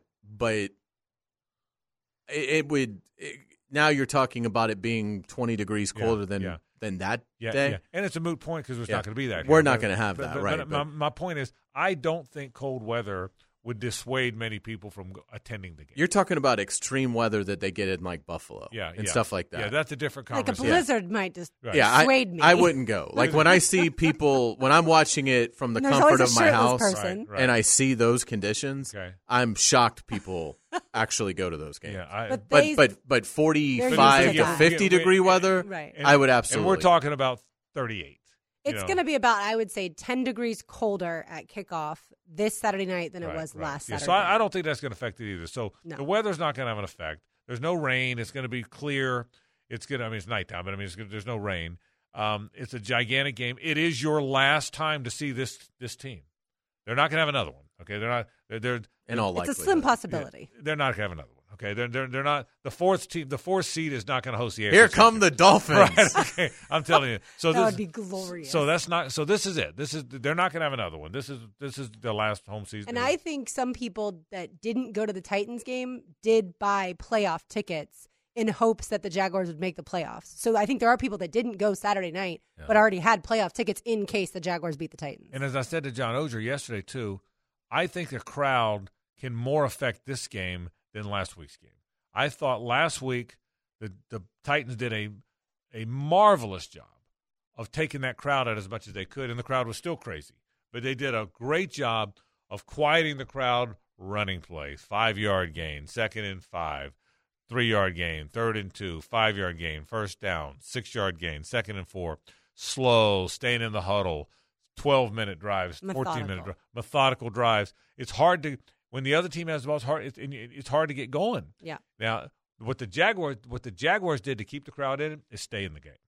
Okay, if the if the Titans had played that slow kind of game and had gotten out to a twenty four nine lead, then the crowd then it'd be hard for any crowd to stay in that game. I don't care if you have the best crowd in, in the world; it's hard to stay in it. The Jaguars did a good job of keeping the crowd in it by continuing to to, to be in the game, and then and then you could you could sl- it was nerve wracking. You thought it may be too little, too late, but there are times you could feel it you could feel it changing just a little momentum changing just a little bit. Not a lot, because the Titans were still. Remember that was what was that? Was it about a third and four, third and six? What was it on the play on the Josh Allen play? It was third and short. Yeah, something like that. it was that. third and six, third and five. Third and Yeah. five. Third- it was third and five. you talking about Rayshawn knocking it out? Yeah, yeah. Yeah, third and five. it was third and five on the play. Okay, so so Probably should have run it there. they- yeah, Henry had carried for three yards and then carried for one yard in the two plays prior to the So third. and and six then. Okay, so if it was thir- if it's three and one, it's third and six. Okay, so but whatever, if it's five or six, whatever. Yeah. Bottom line is, if they make the five yards, probably the ball game. I, I, I said on the call, and we heard it on the on the biggest play of the game. It, we we we called it the biggest play of the game before the play because you knew you it was if they make it, the game's over. That was it. That, so not only was it a gigantic play to win the game, but it was a gigantic play to keep from losing the game. That's how big the play was. So, so yeah, I think the crowd's going to be crazy. I think it's going to be loud. I think it's going to be nuts, and I love that. Do you think it it adds to it that professional sports is is always about the stars? Does it help that Justin Herbert's a star and he's coming in here? The Titans didn't really. Oh, they have Derrick Henry. Yeah. Uh, but but you know, in terms of Justin Herbert is is hear you. entering that echelon of boy, he's somebody I'd like to see play live. I, I think that that may help you draw if you weren't a good drawing team. I don't think it affects the crowd noise. I, I think the crowd noise is well, not the no, just people saying Yeah. I'm going to this game. Oh, oh, I think so. I, I again, this game people would go because it's, it just all it, just, it all just happened. Remember, the, the attendance wasn't particularly good with Jaguar fans until the end of the season because Jaguar fans were kind of frustrated with, with the same old product, and so so it got good. At the, the Dallas game, they did well, even though there are a lot of Dallas fans. That's the first one the Jaguar fans said, "Okay, Dallas fans, I know you bought a lot of the tickets, but I'm buying the rest of them." I think crowd noise in this game does matter more too because you're trying to get after the quarterback. That is the primary way that you beat the Chargers the first time around, and that's the way if the Jaguars are going to win, they're going to win this Saturday night, and that is they're eighth in the league in pressuring quarterbacks. The Titans didn't really have too much to worry about if the Jaguars until the very end, as far as the Jaguars getting after Josh Dobbs. If they can get after Justin Herbert early, that's huge, and that's where the crowd I think is is big. One segment to go before Lauren takes an hour off and gets set for helmets and heels. We'll talk uh, a little bit more about uh, the Jags this week's game. Who's got the better team and more? Stay with us. It's about four months ago, uh, three months ago. So, you know, they're different. We're different. Um, it's postseason football. You know, everything matters, and uh, we just got to prepare and, and, get ready for, for a good game uh, Saturday night. It's a Nimnicht Tuesday on The Frangie Show. Nimnicht, your friends in the car business since 1941. All right, you know what I think? This crowd talk we got going. You know what I decided? It's time to rev them up again. All right. You ready to rev them up again? Let's do it. Let me tell you what we're going to do on Friday. We do want to thank our friends from Strings for having us out. It was such a fun time. Oh, we had goodness. a great time at Strings. They did a wonderful job. Thank you to them. We're going to go to Dick's Wings over there, kind of in our neck of the woods, Brooks. Mm-hmm. Really, your neck of the woods. Be- beach in San Pablo. You want to write this down, folks. If you're driving, don't write it. Just make a mental note. Those of you who aren't driving, write this down. Beach in San Pablo. We're about to have a party. Three o'clock to six o'clock. Frangie show Friday. What you're wondering is, are we giving away more tickets? That's what you're wondering. That is giving away tickets to this game, and it's a hard ass ticket. We're giving away more tickets.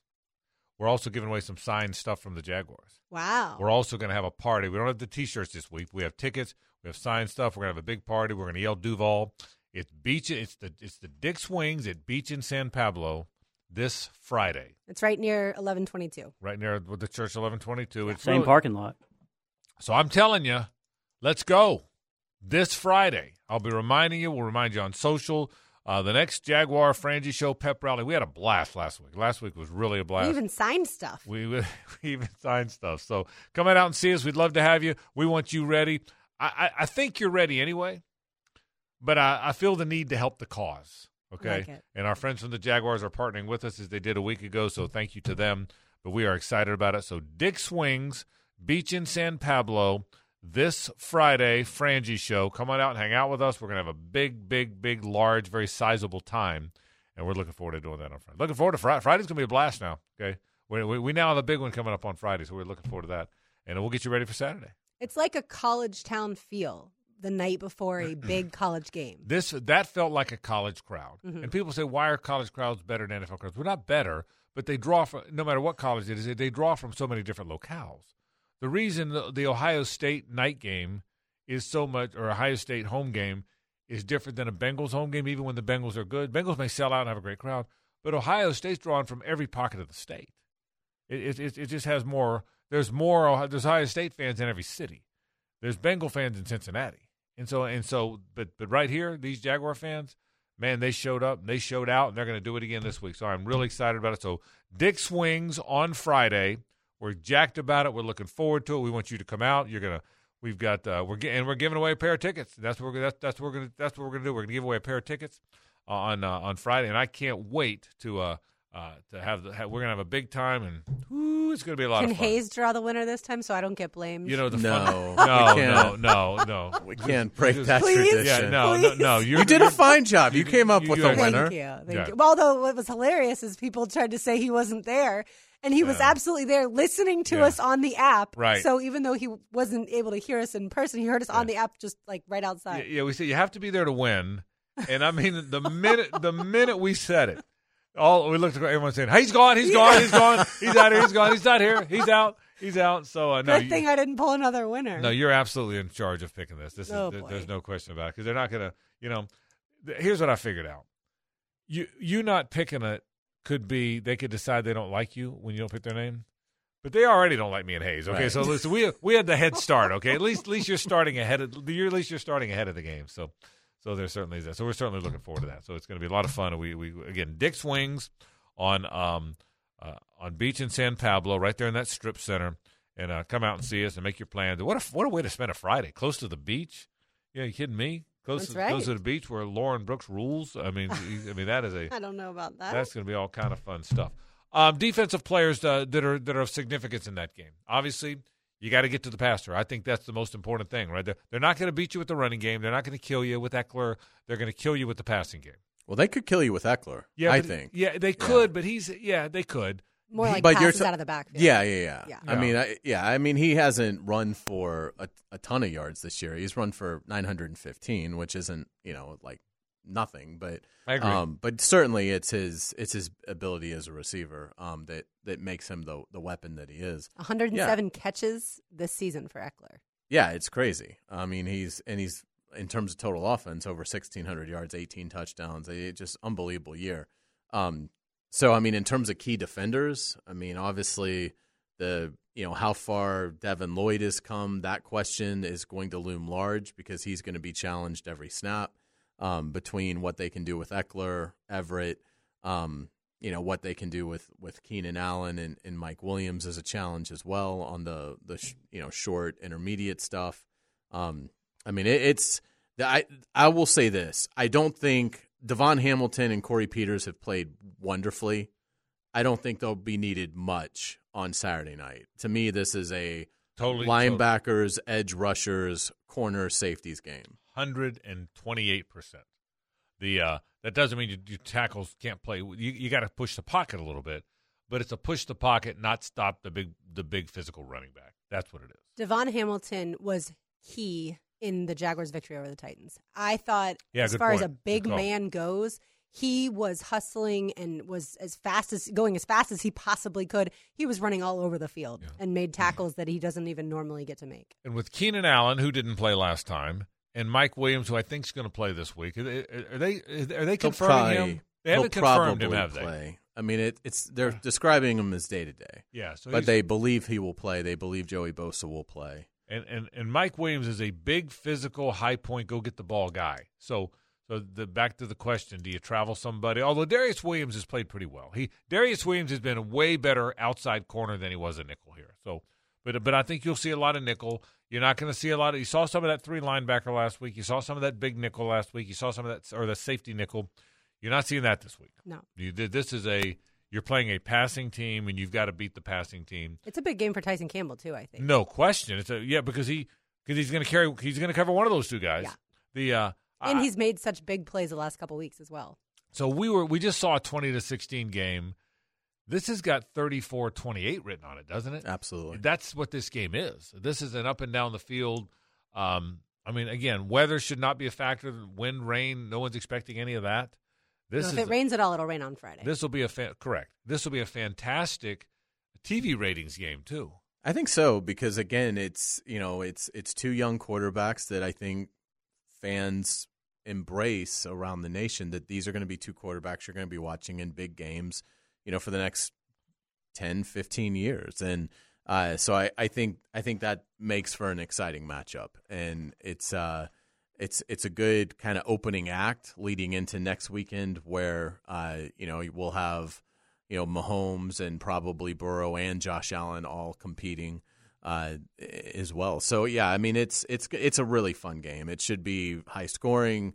Both quarterbacks, I think, are, are going to have uh, strong games, and it's you know it's it's the typical. It could just come down to who gets the ball, you know, last and with the chance to go win the game and wins it. I I would be surprised if either defense puts up a ton of resistance. I I just think I think I think the game sets up well for the Jaguar offense too because Trevor has not played particularly well. Didn't play well in Houston. Certainly didn't play well Saturday night against Tennessee. He's not going to have three bad games in a row. Particularly, I think going against a team that he's already seen this season, had success against, um, and I just don't think you're going to see very many stretches anymore in Trevor Lawrence's career where he's average to subpar for three straight outings. I think the game sets up really well for the Jaguar offense. Uh, and because of Justin Herbert and the weapons they have, and again, a Jaguars defense that, you know, still struggles to defend the pass and, and you know, get after the quarterback consistently, I think it, you know, should be a, a quality night for the Chargers offense. Does Gerald Everett scare you? He scares me. I think he's an underrated he's- player. yeah, do I think so, too. I do too. I do too. But he's got what eh, they they got a lot of weapons. There's no question they've got a lot of weapons, and they, and he's and he's you know what he's going to distribute the ball. Look, but you said it best yesterday, or you said it yesterday. That got me thinking about it. It's his first playoff game too. He he hasn't played a whole lot of it. He hasn't done a lot of this. He's this is a win win and in, win and stay in, or lose and out game for him too. He this is an elimination game, and was on the road, hostile crowd, loud crowd, seventy thousand plus. I mean, he's about to take that on too now. Okay, so this is not much easier for for for Justin Herbert. I, I And I don't know how many I can't times. wait, man. I can't wait. I, get me, get Yeah. me, just get me to Saturday night. Absolutely. And I don't know how many times Justin Herbert would have seen that at Oregon. Oregon has the best environment in that conference Correct. by a mile. Yeah, so, um, you know, I, going on the road, you know, I, I- how did he? Pl- I don't even know if he ever played at Utah. Maybe he did. I know you. That's supposed to be a, a pretty good environment, but it's a fifty-five thousand Right. seat stadium. Uh, USC doesn't have much of a home No, crowd. no. They have they? a gigantic stadium, but it's not cozy. yeah. Yeah, no. It, So, it- it's I not a hard. USC is not a hard place to play. Yeah. if USC is a hard place to play, because the team's good. Right. Now, not- obviously, Justin Herbert's in the same division with the Chiefs, so he goes to Arrowhead every year. So I'm, but my point is not that he's never experienced Right. something like this, but I don't know that he's experienced it a ton. And so I, I do think the crowd could affect Justin Herbert, and all the pressure is on the Chargers. Uh, I do not think it's out of the realm of possibility that if they lose this game, Brandon Staley gets fired, and they go hard after Sean Payton. Uh, so I think you you've got to think that there's some pressure in the building over over that.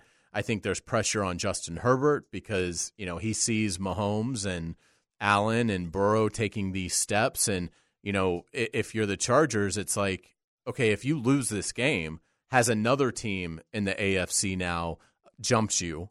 Uh, his Trevor Lawrence and the Jaguars now jumped you and made it a, a difficult path even harder moving forward because it was already going to be difficult with Mahomes in your division, Josh Allen and, and Joe Burrow in the AFC.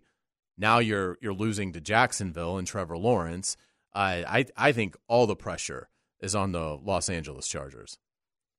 I just saw the national celebrity walk by. By the way, Oh, my God. He goodness. has Well- made it to ten ten. So the good news is the NIL deals have been worked out. Well, I've heard there's there's two big things that have to happen in Jacksonville, and this is the question: Can the Jaguars find a way at the end of the season to get a deal done with Evan Engram, or do they have to franchise him? Mhm. Or and can 10-10 get a deal done with the Whisperer, or do we have to franchise him?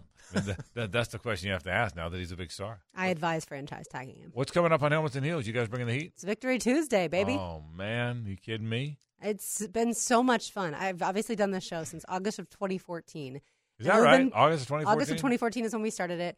Other than 2017, it hasn't been a whole lot of fun. Haven't been a lot of Victory Tuesdays, and so we are soaking it up and enjoying Love every that. second of it. All right, sounds, sounds good. Enjoy your hour off when we Thank come you. back. Denny Thompson, the A quarterback whisperer slash national television superhero star, joins us after this. Stay with us. Now, the quarterback whisperer, Denny Thompson. Okay, bring it in. Brought to you by Tyson Sound and Security, security and automation experts. One, two, three. All right, you know by now he's a national television star. the only thing I'm disappointed about, and if I ever meet Herbstreit, I'll tell him this is he didn't say the whisperer for God's sake. Um, I've done a good job of keeping that away from him. so, how many texts did you get last night when uh, when Herbstreit called you, when, mentioned you on national television? yeah, it was really cool. A, a ton, a ton of texts.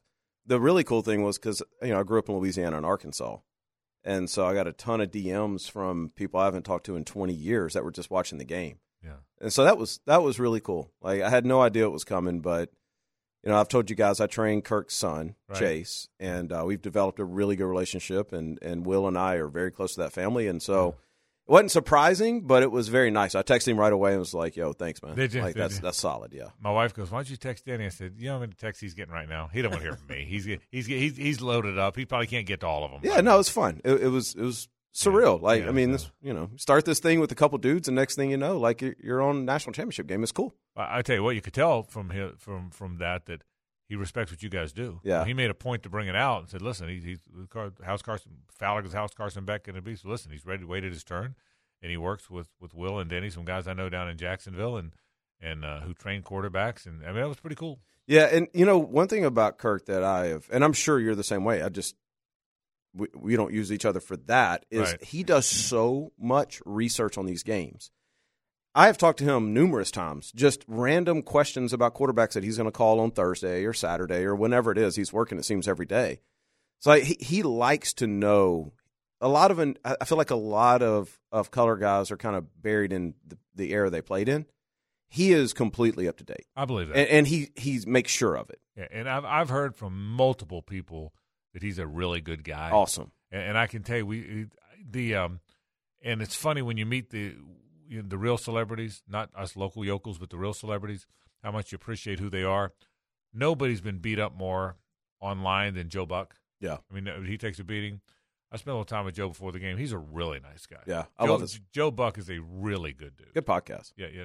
What's that? He's got a good podcast. Does he? Yeah, he- yeah. He's got a good podcast. But yeah, no, exactly. I, I, but I- I'm telling you, he's a real. He's a really. We, he's a really good dude. I went from Georgia to, to Cincinnati with uh, Kirk and Pat McAfee. And to what you're saying is like, well, this is like a different level of dudes here. Like Right. it's, but they're great dudes, and I'm very appreciative of that last night. It was cool. All right, let's talk about the game a little bit. Um, oh, jeez. boy, Stetson Bennett's a good player. Listen. you, you know, I mean, I mean, it's not. You know, when you think little guys, you think okay, little guy, little arm, not true. You think short, little walk-on guy, not fast, not true. He's athletic as hell. He's, I mean, he's, I mean, he's fat, like fast, fast. Yeah. like he runs really fast. Yep. He's got a good arm. It may not be a great arm, but it's a good arm. Um, you know, he's a good. If if he was 6'4", 210, th- he wouldn't have to run any faster, or two fifteen. He wouldn't have to run any faster. He wouldn't have to have a better arm, and we'd be we'd be just salivating about the guy. Yeah, I think I said this last week. I really think he's a victim of a story. Like we still see him as the Yeah. JUCO guy that nobody wanted, and they played that up again last night. Right. The guy's really damn good. I, I mean, I'm sitting there watching last night, and he is controlling the defense with his eyes. He, he's he's doing a lot of very high level things. Um, and, and I I heard Hay say this earlier. Like I, I agree. I think we're going to get to March, and we're going to get to these pro days, and there's going to be a contingent of NFL guys at Georgia, like there always is. And we're going to hear Stetson ran 461, 465, something like that. We're going to hear all of his measurables were great with the exception of height, Yeah. right? And you're going to start to hear him seep into, I think, fourth and fifth round um, talk. He's he is a great football player, and I've heard I've seen the debate of is he the best quarterback in the history of Georgia? And and I mean I don't know I don't know how He's you the most successful. That's right. I mean, he, he's there's never there's never been another Georgia quarterback in history with two titles. Yeah, I mean He's you got- got, you got Stafford with the NFL, but that's Yeah. different. Yeah. like we wouldn't go through Florida and leave Wuerffel and Tebow out because of their NFL history. I, can, I, I told you this story, and Hayes told told, told Hayes as well. So when we were the SEC media days, Matt Hayes and I were there, and I asked Kirby. Kirby sits with us, and I asked him. I said, I said, you know, it's kind of cool that he's from Blackshear, South Georgia, because he's like those other South Georgia quarterbacks, Buck Belue and Lastinger, just uh, just the latest one. And he said, Frank, he said, I'm going to stop you. He said, he is. He said, this guy can spin it now. Yeah. He said, he said, this isn't just, uh, you know, I mean, he can spin it. And he's, and, and his point was, those guys didn't have big arms. They were just, they were tough and they were good runners and they were great, great managers and they were winners. This guy's, that what gets missed most about Stetson Bennett is how strong his arm is. That that's the thing I think mm-hmm. people miss. No, I agree. And and you look at him last year, he they needed him to be a game manager because their defense was it. Right. This year they needed him to be more, and he was more. And we give you know we, we talk about Bowers and we talk about Washington, we talk Washington, we talk about all their matchup problems, but you know he's throwing touchdown passes to Ladd McConkey. He's like eh, he's putting the ball on the money in time, and I don't know what his NFL future is, but I know that I've seen enough that we need to get past this JUCO walk on type deal. And no drop off coming for the Bulldogs at that position as Stetson moves on. We certainly hope not. We certainly. I got a text from Carson last night about eleven forty-five, so he was probably twenty minutes into the locker room, and it was, "Hey, I, I'll be down soon. It's time to get to work." Like, I mean, I think he's legitimately excited, and texted with some staff today, congratulated them, and the first thing was, "Hey, let's get with Carson." So, I yeah, I mean, I I have big plans for Carson. I think he will more than fill the shoes. Um, but you know, those are big shoes to fill, back to back national champion. All right, so let me ask you this about Carson Beck. Is it and, and and and I don't know how it works with Georgia, but is he the automatic starter? Does he? I don't even know. Is Vandagriff still there? I don't even know which guys are there. They have Yeah, to- I mean, I think I don't think they would make him an automatic starter. I, I think you Still got gotta win the job. Yeah, I think you got him and Brock Vandagriff and and and there's Gunner. I can never get Gunner Stockton? Stockton. Gunner yeah, Stockton. that's right. all five stars. All five stars. Yeah, and I, and I if I was Kirby, I they noticed they didn't do anything in the portal, which I think tells you a lot. Right. Yeah. Right. Yeah. Good point. And I don't think they have a commit for this class, so they're happy with this quarterback room. Is my point. So I, I- think at this point, if you're Kirby, there's no way you name a starter. You let them you let them go during the spring, but at the same time, if you were the backup this year, you have to feel like you're the incumbent, and you have to prepare like you're about to take over the best team in college football. in the 80s, one of the things that made FSU so great, I mean, great, great, in like mid 80s, that Chip Ferguson was a quarterback, but you always knew Danny Man- Manis was next. and Danny McManus was a quarterback, but you knew Casey Weldon and Brad Johnson. Now they had to win the job against each other. Was next, and when they left, you knew Charlie Ward was next, and when Charlie knew, left, you knew Dan Kanell was next, and when Dan Kanell left, you knew Thad Busby was next. Remember that? That's You- impressive, actually. He just ran through that. Well, I wrote him down, but I did. Oh, okay. I, I, wrote, I wrote them down as you were talking. But the but the point is, they all they were all next in line. There Yeah. there, there was no debate. Yep. I, I can tell you, old Georgia, when Buck Belue was the when Jeff Pyburn was the quarterback, you knew Belue was next. When Belue left, you knew John Lastinger was next. I, so so you know does that make Yeah, sense? yeah, you always yeah. knew who was next in line. Yeah, yeah, I think Georgia definitely has that going on, and and you know, to Kirby's credit, um, when you look at everything he's done and the way he's changed, it's very Saban esque because. If, if we're talking about the quarterback room. Well, remember three years ago, this was the guy who couldn't say no to a transfer quarterback. I mean, he brought in the guy from Wake Forest. He brought in uh, JT Daniels. Yeah, it's like, oh, you want to come on, come on, come on, come on. And now he's the opposite. And I think now he's gotten this national championship, and he's looking, and their backups would have beat TCU by forty last night. And it's like, okay, let me just continue to develop these guys. So tell me about Carson Beck. What we remember is he was a guy that started out as a baseball player at Providence, Right. who committed to Florida. I mean, who committed to one of the best baseball coaches in the country, and Kevin O'Sullivan, to come be a third baseman when he was like a sophomore. Yep. Transferred to uh, uh, Mandarin, uh, decommitted from Florida as a baseball player, and I want to say committed to Alabama. Correct. As Yep. a football player, Alabama. Now, if you've had an, a baseball offer from Florida and a football offer from Alabama, It's pretty yes. you know, It's I mean, not a bad childhood. Did, did Duke offer him basketball? I mean, because, Right. because for the most part, that's about as good as it gets. I know. You know, and so and then and then I'm, I'm trying to remember. Did decommitted? He decommitted uh, from Alabama And- and, and then waited a while. And at that point, it was, I think, in his head, was going to circle back around to Florida. He was going to look at Georgia, you know, all that kind of stuff. And then and then Georgia just blew him away. And then in the meantime, we watched that fantastic championship game Yeah. that everybody got to watch because it was on TV, and he looked like an NFL quarterback. Yep. And so the minute you saw that, you figured you'd be watching him uh, one year later, and it's been a while. So tell me about Carson. What's he like? What to expect? Give give He's- us an overview because he's the next Georgia quarterback. Carson is more athletic than you think, twitchier than somebody than people think. Uh, strong kid, an elite spinner of a football. It just comes off his hands. It's different off his hands, and it's different to the point that everybody talks about, even other quarterbacks. Right? It's like, man, I want to throw like Carson. Right? Um, but his his best asset is between his ears. He is beyond elite between the ears, and this isn't my opinion. This is testing. This is everything. Like the guy processes information as good as anybody, or as well as anybody. So I don't think there will be a drop off. And and the other thing that I think Carson has, you know, we mentioned Stetson being a game manager. Well, it turned out he's a little bit of a Brett Favre riverboat gambler. The more we watch, like, and I think that's right. I think sometimes you can get in a system and people think it's a disciplined system, but they don't see the throws you're making inside of it. I think Carson will fall inside it into that same thing. Who are the quarterbacks outside of Carson uh, for the next college football season that you're the most excited about? Well, Caleb obviously. Caleb Williams is is I- mean just a different breed, and and I think he's probably the best prospect since Trevor uh, to come out. So I, I can't wait to watch him another year. Um, and then you know then I'm going to go to our guys uh, just because that's who I gravitate to is is Jeff Sims at Nebraska. I am. I can't wait to see that. I can't wait to see good, bad, whatever it is. I can't wait to see Jeff with Matt Rhule. Um, and no no shot to Georgia Tech on this, but in an environment that he probably hasn't played much in. I mean, that's a different thing going from Georgia Tech to Nebraska environment wise. And so I'm I'm very interested to see that next step. And then Austin Reed ended the year as the NCAA leader in passing yardage. Like, can we go back to back with that? Right. So those are the storylines for us going in, and of I- course Carson's a big one. I saw your your video of Jeff Sims. Man, he looks good. Where where else could he have gone? I know he went to Nebraska. Uh, yeah, I mean, I, I try to that keep a- that. that- Yeah, I try to, but he had. I mean, he I- I had I significant it. interest. Yeah. I, I get yeah, and I and I and, and I get that. I get that. So, um, uh, update us on Anthony Richardson. What's he doing? Yeah, man, we're st- we're just grinding with him. He's it's been an awesome two weeks with him.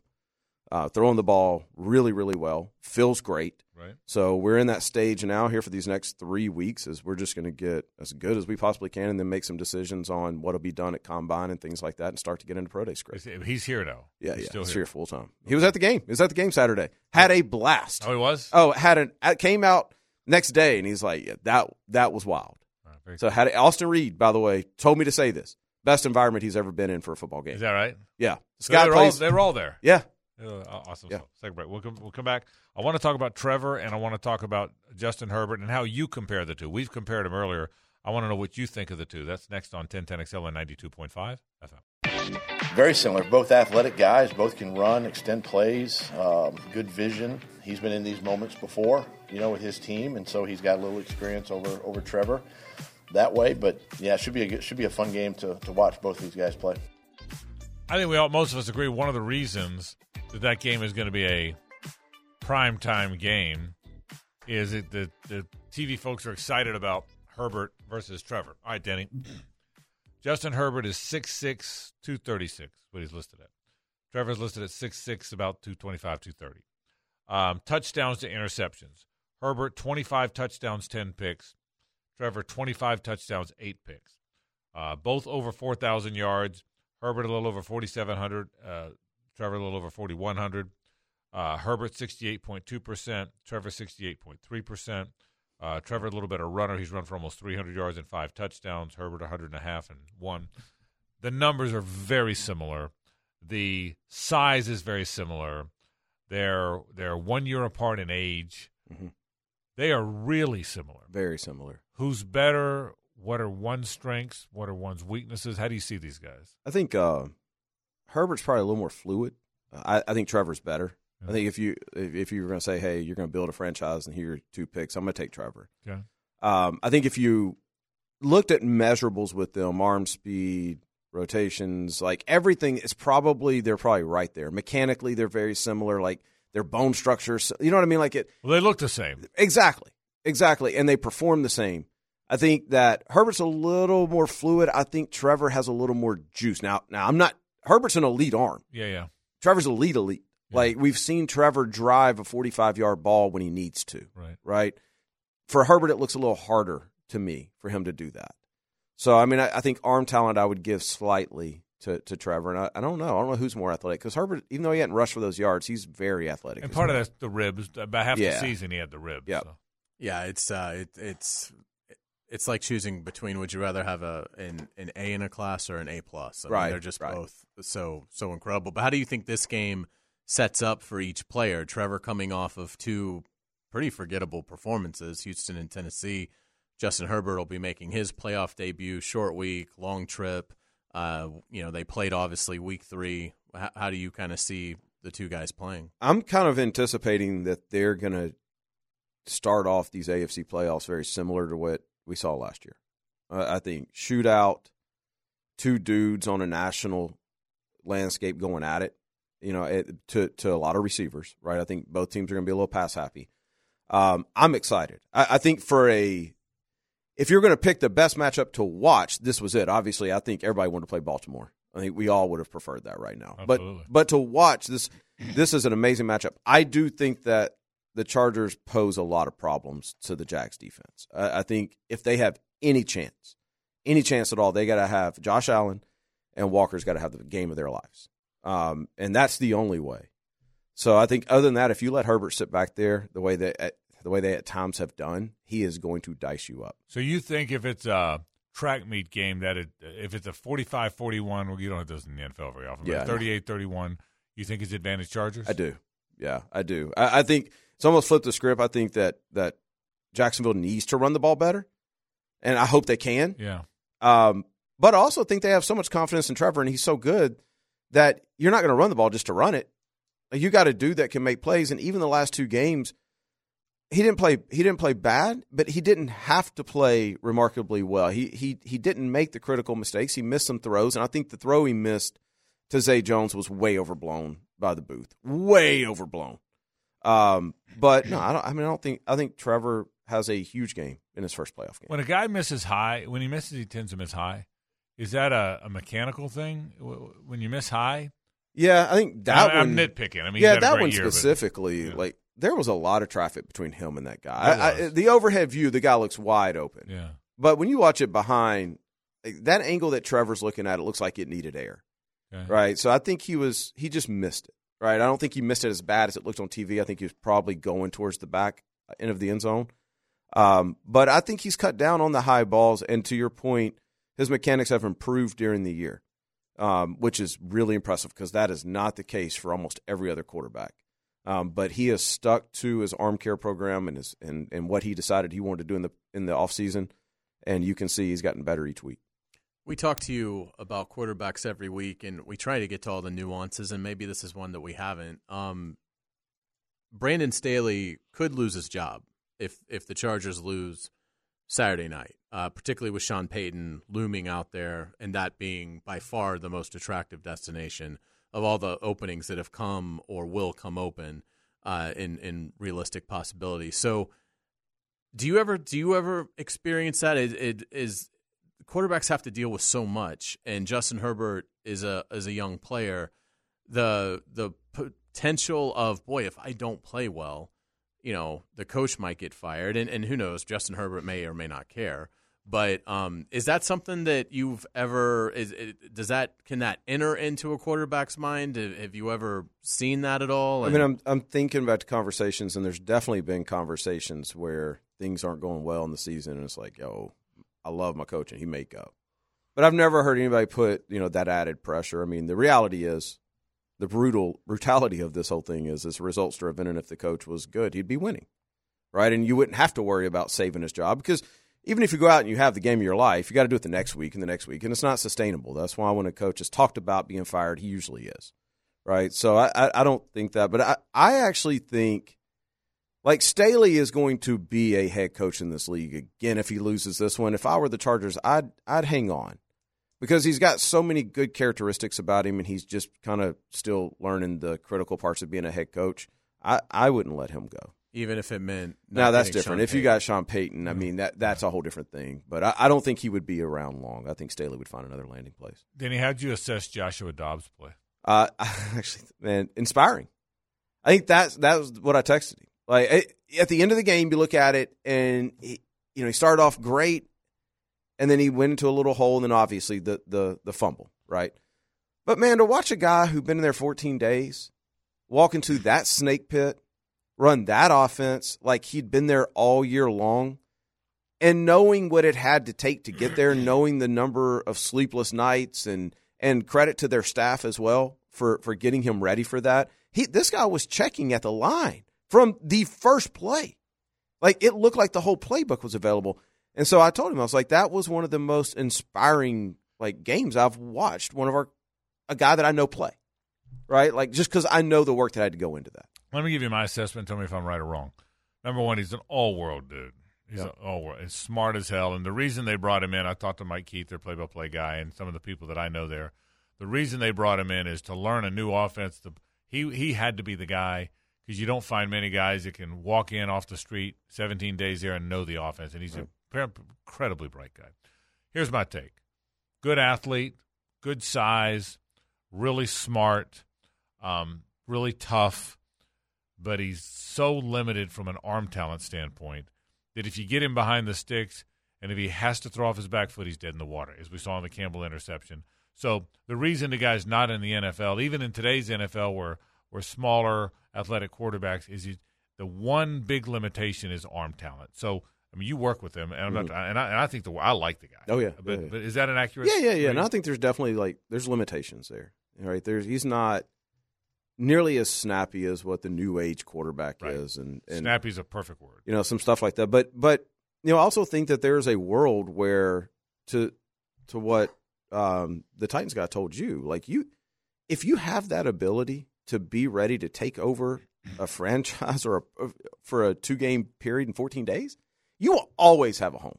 They said you will always have a spot yeah, in the quarterback room. They said, hey, if he was, if he just had even an average arm, yeah, oh yeah, because of everything else, He's supposed to be a he's a great guy. He's an elite guy. Like yeah, everything yeah. he does. I told you mm. guys he's a concert pianist. Like I mean, training him when I when I worked with him for about a year, it was so interesting to get his feedback on each session.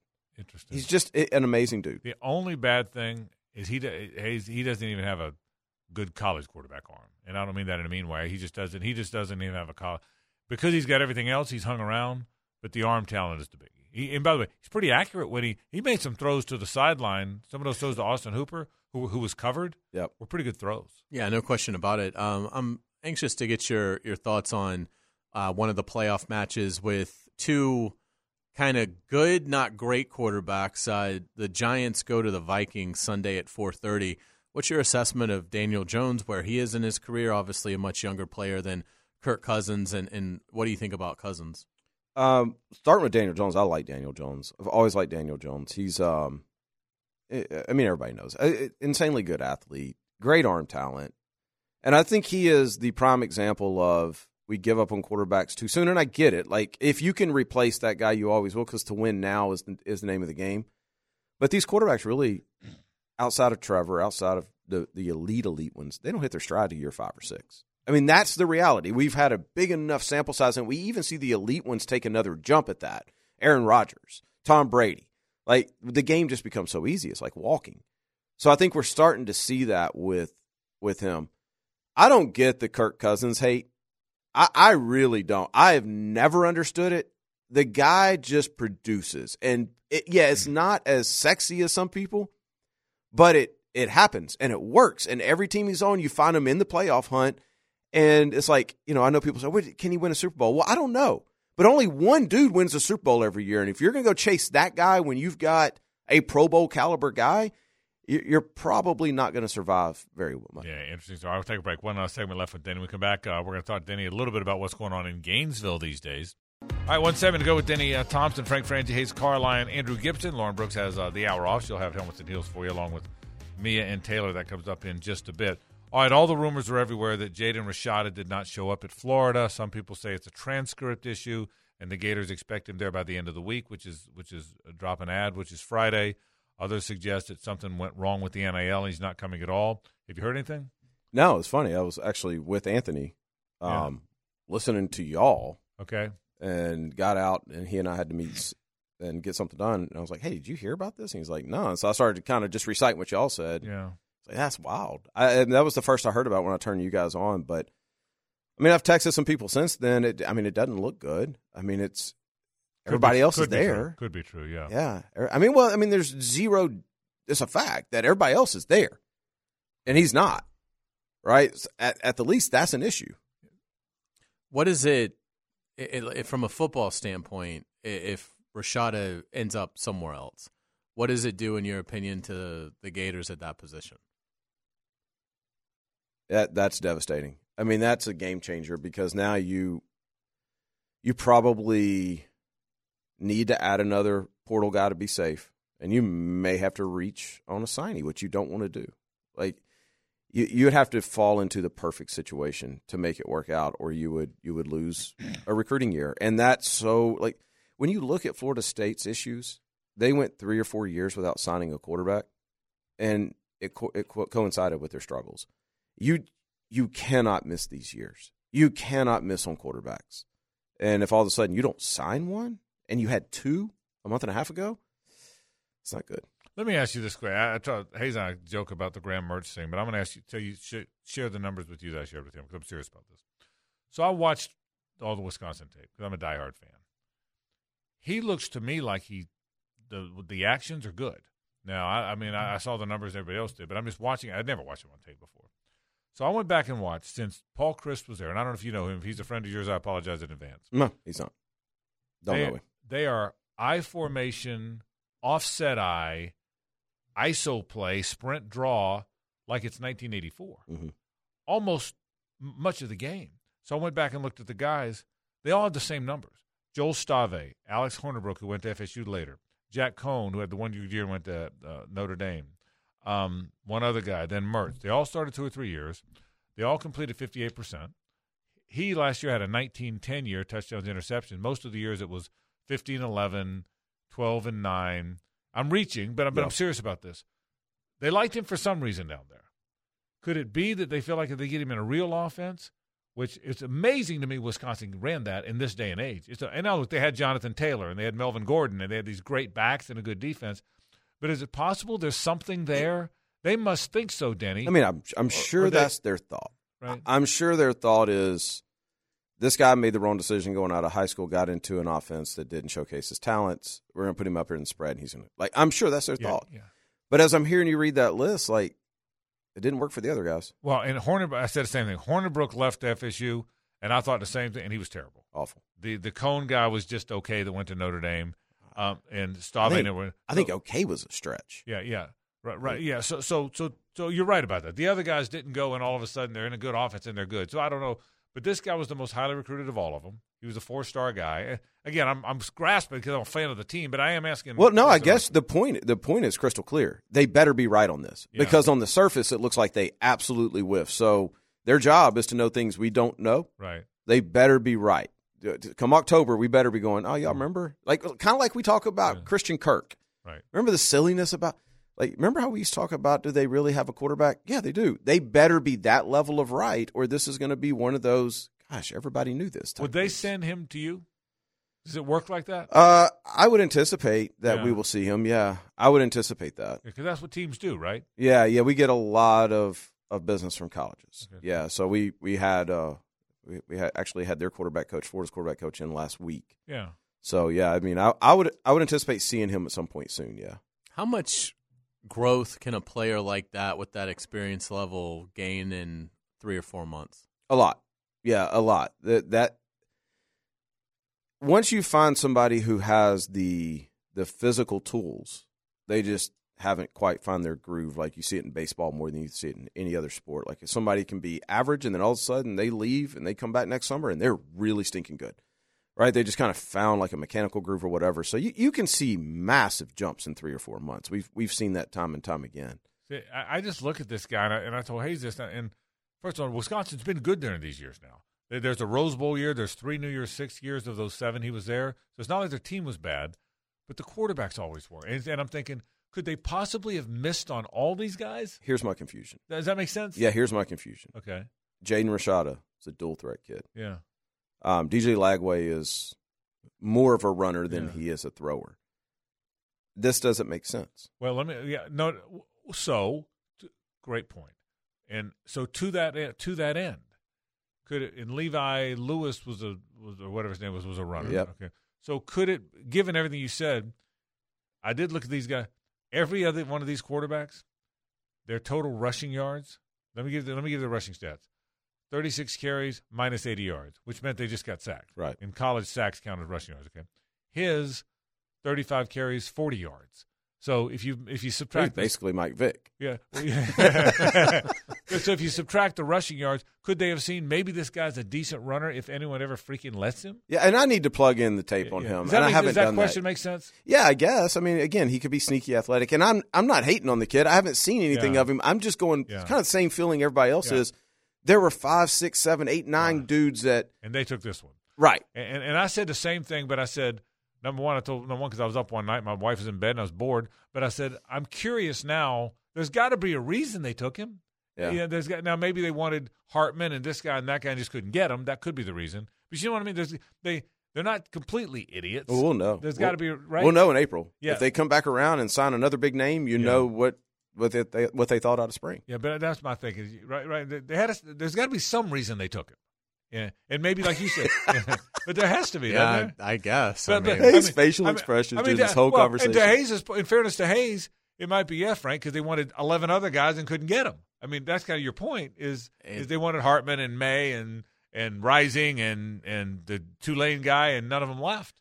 A well-oiled machine it does not look like in Gainesville uh, right now. Uh, you you mentioned a big name in April. Without, i i- do you think that that will happen? Do you think te- you know? Will there be five or six quarterbacks that will go through spring that are, that are difference makers potentially for Florida that might be available at that point? Uh, yeah, I think so. I mean, I, I don't I don't know who that would be, but there's a bunch of schools that have two good quarterbacks right now. You've always you've all you, Denny, you stood your ground on this too. You've always believed decent quarterbacks will transfer after. Right. Uh, it's, it's not just as necessarily before. Get information. But, but don't No, savvy yeah. coaches just say the battle is going to go through fall camp so they don't lose either guy? Yeah, but you know, you know. I mean, because when you come out of spring, you know what the distribution of reps were.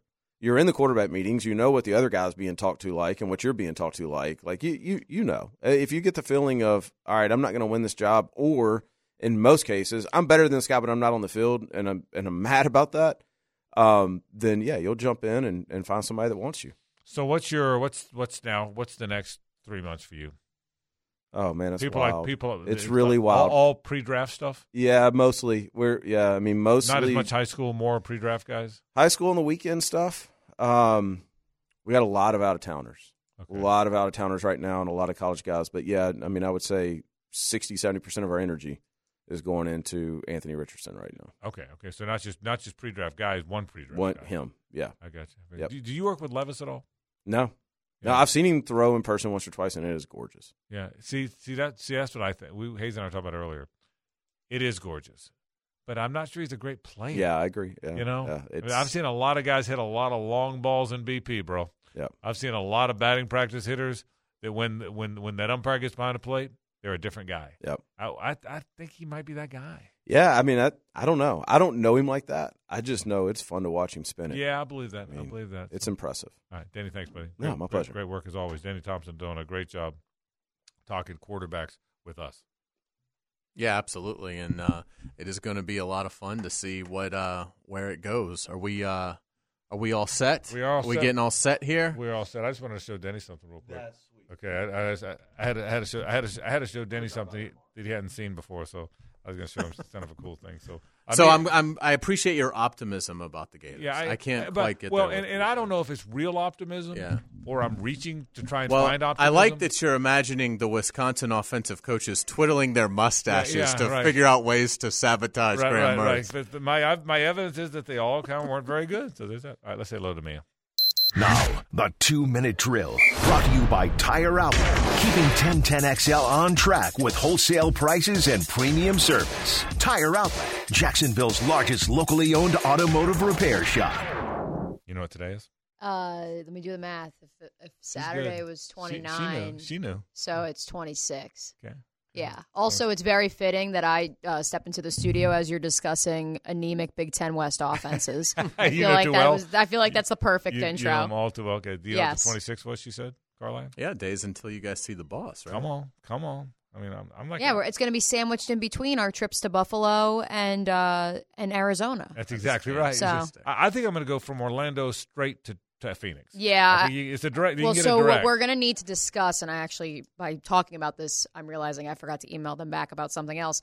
Um, our players' media day is tentatively scheduled for that Monday. Oh. So I'm curious if uh, we can So rework golf. that I because guess- so we got golf. I need my annual playing of the stadium course, but So we have golf, Springsteen, and the Super Bowl. yes. That's what we got going. But that Monday night is usually the big media Ah. at the Super Bowl. So okay. that's the only reason that our friends at the player, they're great people. We Here's love what our we're gonna- friends at the what we're tour. gonna- They may have to move some things around. I'm sure they'd be okay well, with it. well, I've played TPC Scottsdale, okay.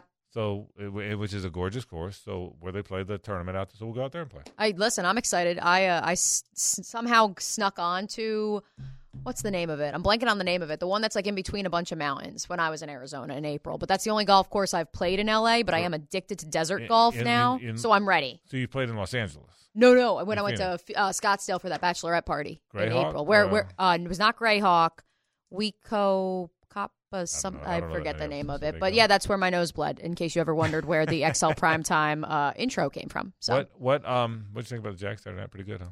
Yeah, um heart heart wrenching or heart wrenching, heart like stopping. Yeah. Um they truly are the cardiac cats. Like I just want them to play a normal game at home. Um Mm-hmm. I appreciate that they take care of business on the road and you don't have to, you know, have you know but pa- nor- a little bit of panic, but at home, I mean, Normal games are no good for calls though. So, that's so- true. so- I will say that. Um, I feel like the shootout against and the shootout and the comeback against the Ravens in Dallas, though. Good point. As much as it was like heart stopping, like you were like glued Yeah, in. good like, point. There this more this stuff. one was like you were just like grinding your teeth and like clenching your fists the entire time. Um, which when you sit next to our boy Dave Campo, um, can sometimes be a little nerve wracking, um, because he's just like Mia, I just don't know, and you're like, and Rick Ballew's next to him, and he's like, Dave, stop worrying, they're gonna win, and then I'm thinking Dave's telling me about his heart condition, and I'm like, oh, it's gonna come down to me. I'm like, what did I do to deserve this? But hey, listen, they got the job done. Um, I talked to Josh Allen in the locker room this afternoon. You can find that interview on 1010XL's YouTube channel, and he believes that the defense you're seeing, they've been there all along. They're just making plays, and now you're noticing it because they're making plays at the right time. Interesting stuff. What's coming up tonight? That Oh, we're gonna have that. We're gonna have a little. Uh oh, we actually had a uh, a pick'em pool going, and so we'll go through that. I may or may not have forgotten to make my picks. Probably ten out of the eighteen weeks. Uh-oh. Um, so That's uh, that's okay though. I'm not really a pick'em person. More into the fantasy game. Um, so we'll go through that and a whole lot more, and of course we'll also touch on a little bit of college hoops as your resident AP Top 25 voter. I did not know that there were that many. Xavier University fans on the Twitter sphere Ah, um, because they came for me this week. So we'll we'll talk about that and of course a whole lot more in helmets and heels. All right, thanks. Thank Mia. you. Mia and Lauren and Taylor. They'll have helmets and heels coming up in just a bit. Yeah, what I'm doing is I'm here's what I'm trying to tell you with with the Gators. I got two things I can do. I can just be convinced they're headed to two and ten, or I can talk myself into maybe this quarterback's better than everyone thinks if he gets in the right offense. How am I doing? I haven't- like it. I haven't swayed you one iota. No, not but- even a, not even a centimeter. But by the time I've tried to push you yeah. a millimeter, a centimeter. But by the time we get to the orange and blue game, you'll, have me. Folks, that's our program. Don't go anywhere, though. Helmets and Heels comes up right now. Uh, it will be Mia, Lauren, and Taylor uh, from 6 until 8 o'clock. We're out here. Tomorrow, uh, live at Island Wing Company. And don't forget, our big our big tailgate show is our Friday show from Dick's Wings on, on uh, San Pablo and Beach. you got to come hang out with us. But let's start with Island Wing. That's tomorrow on the south side. We're out of here. So long.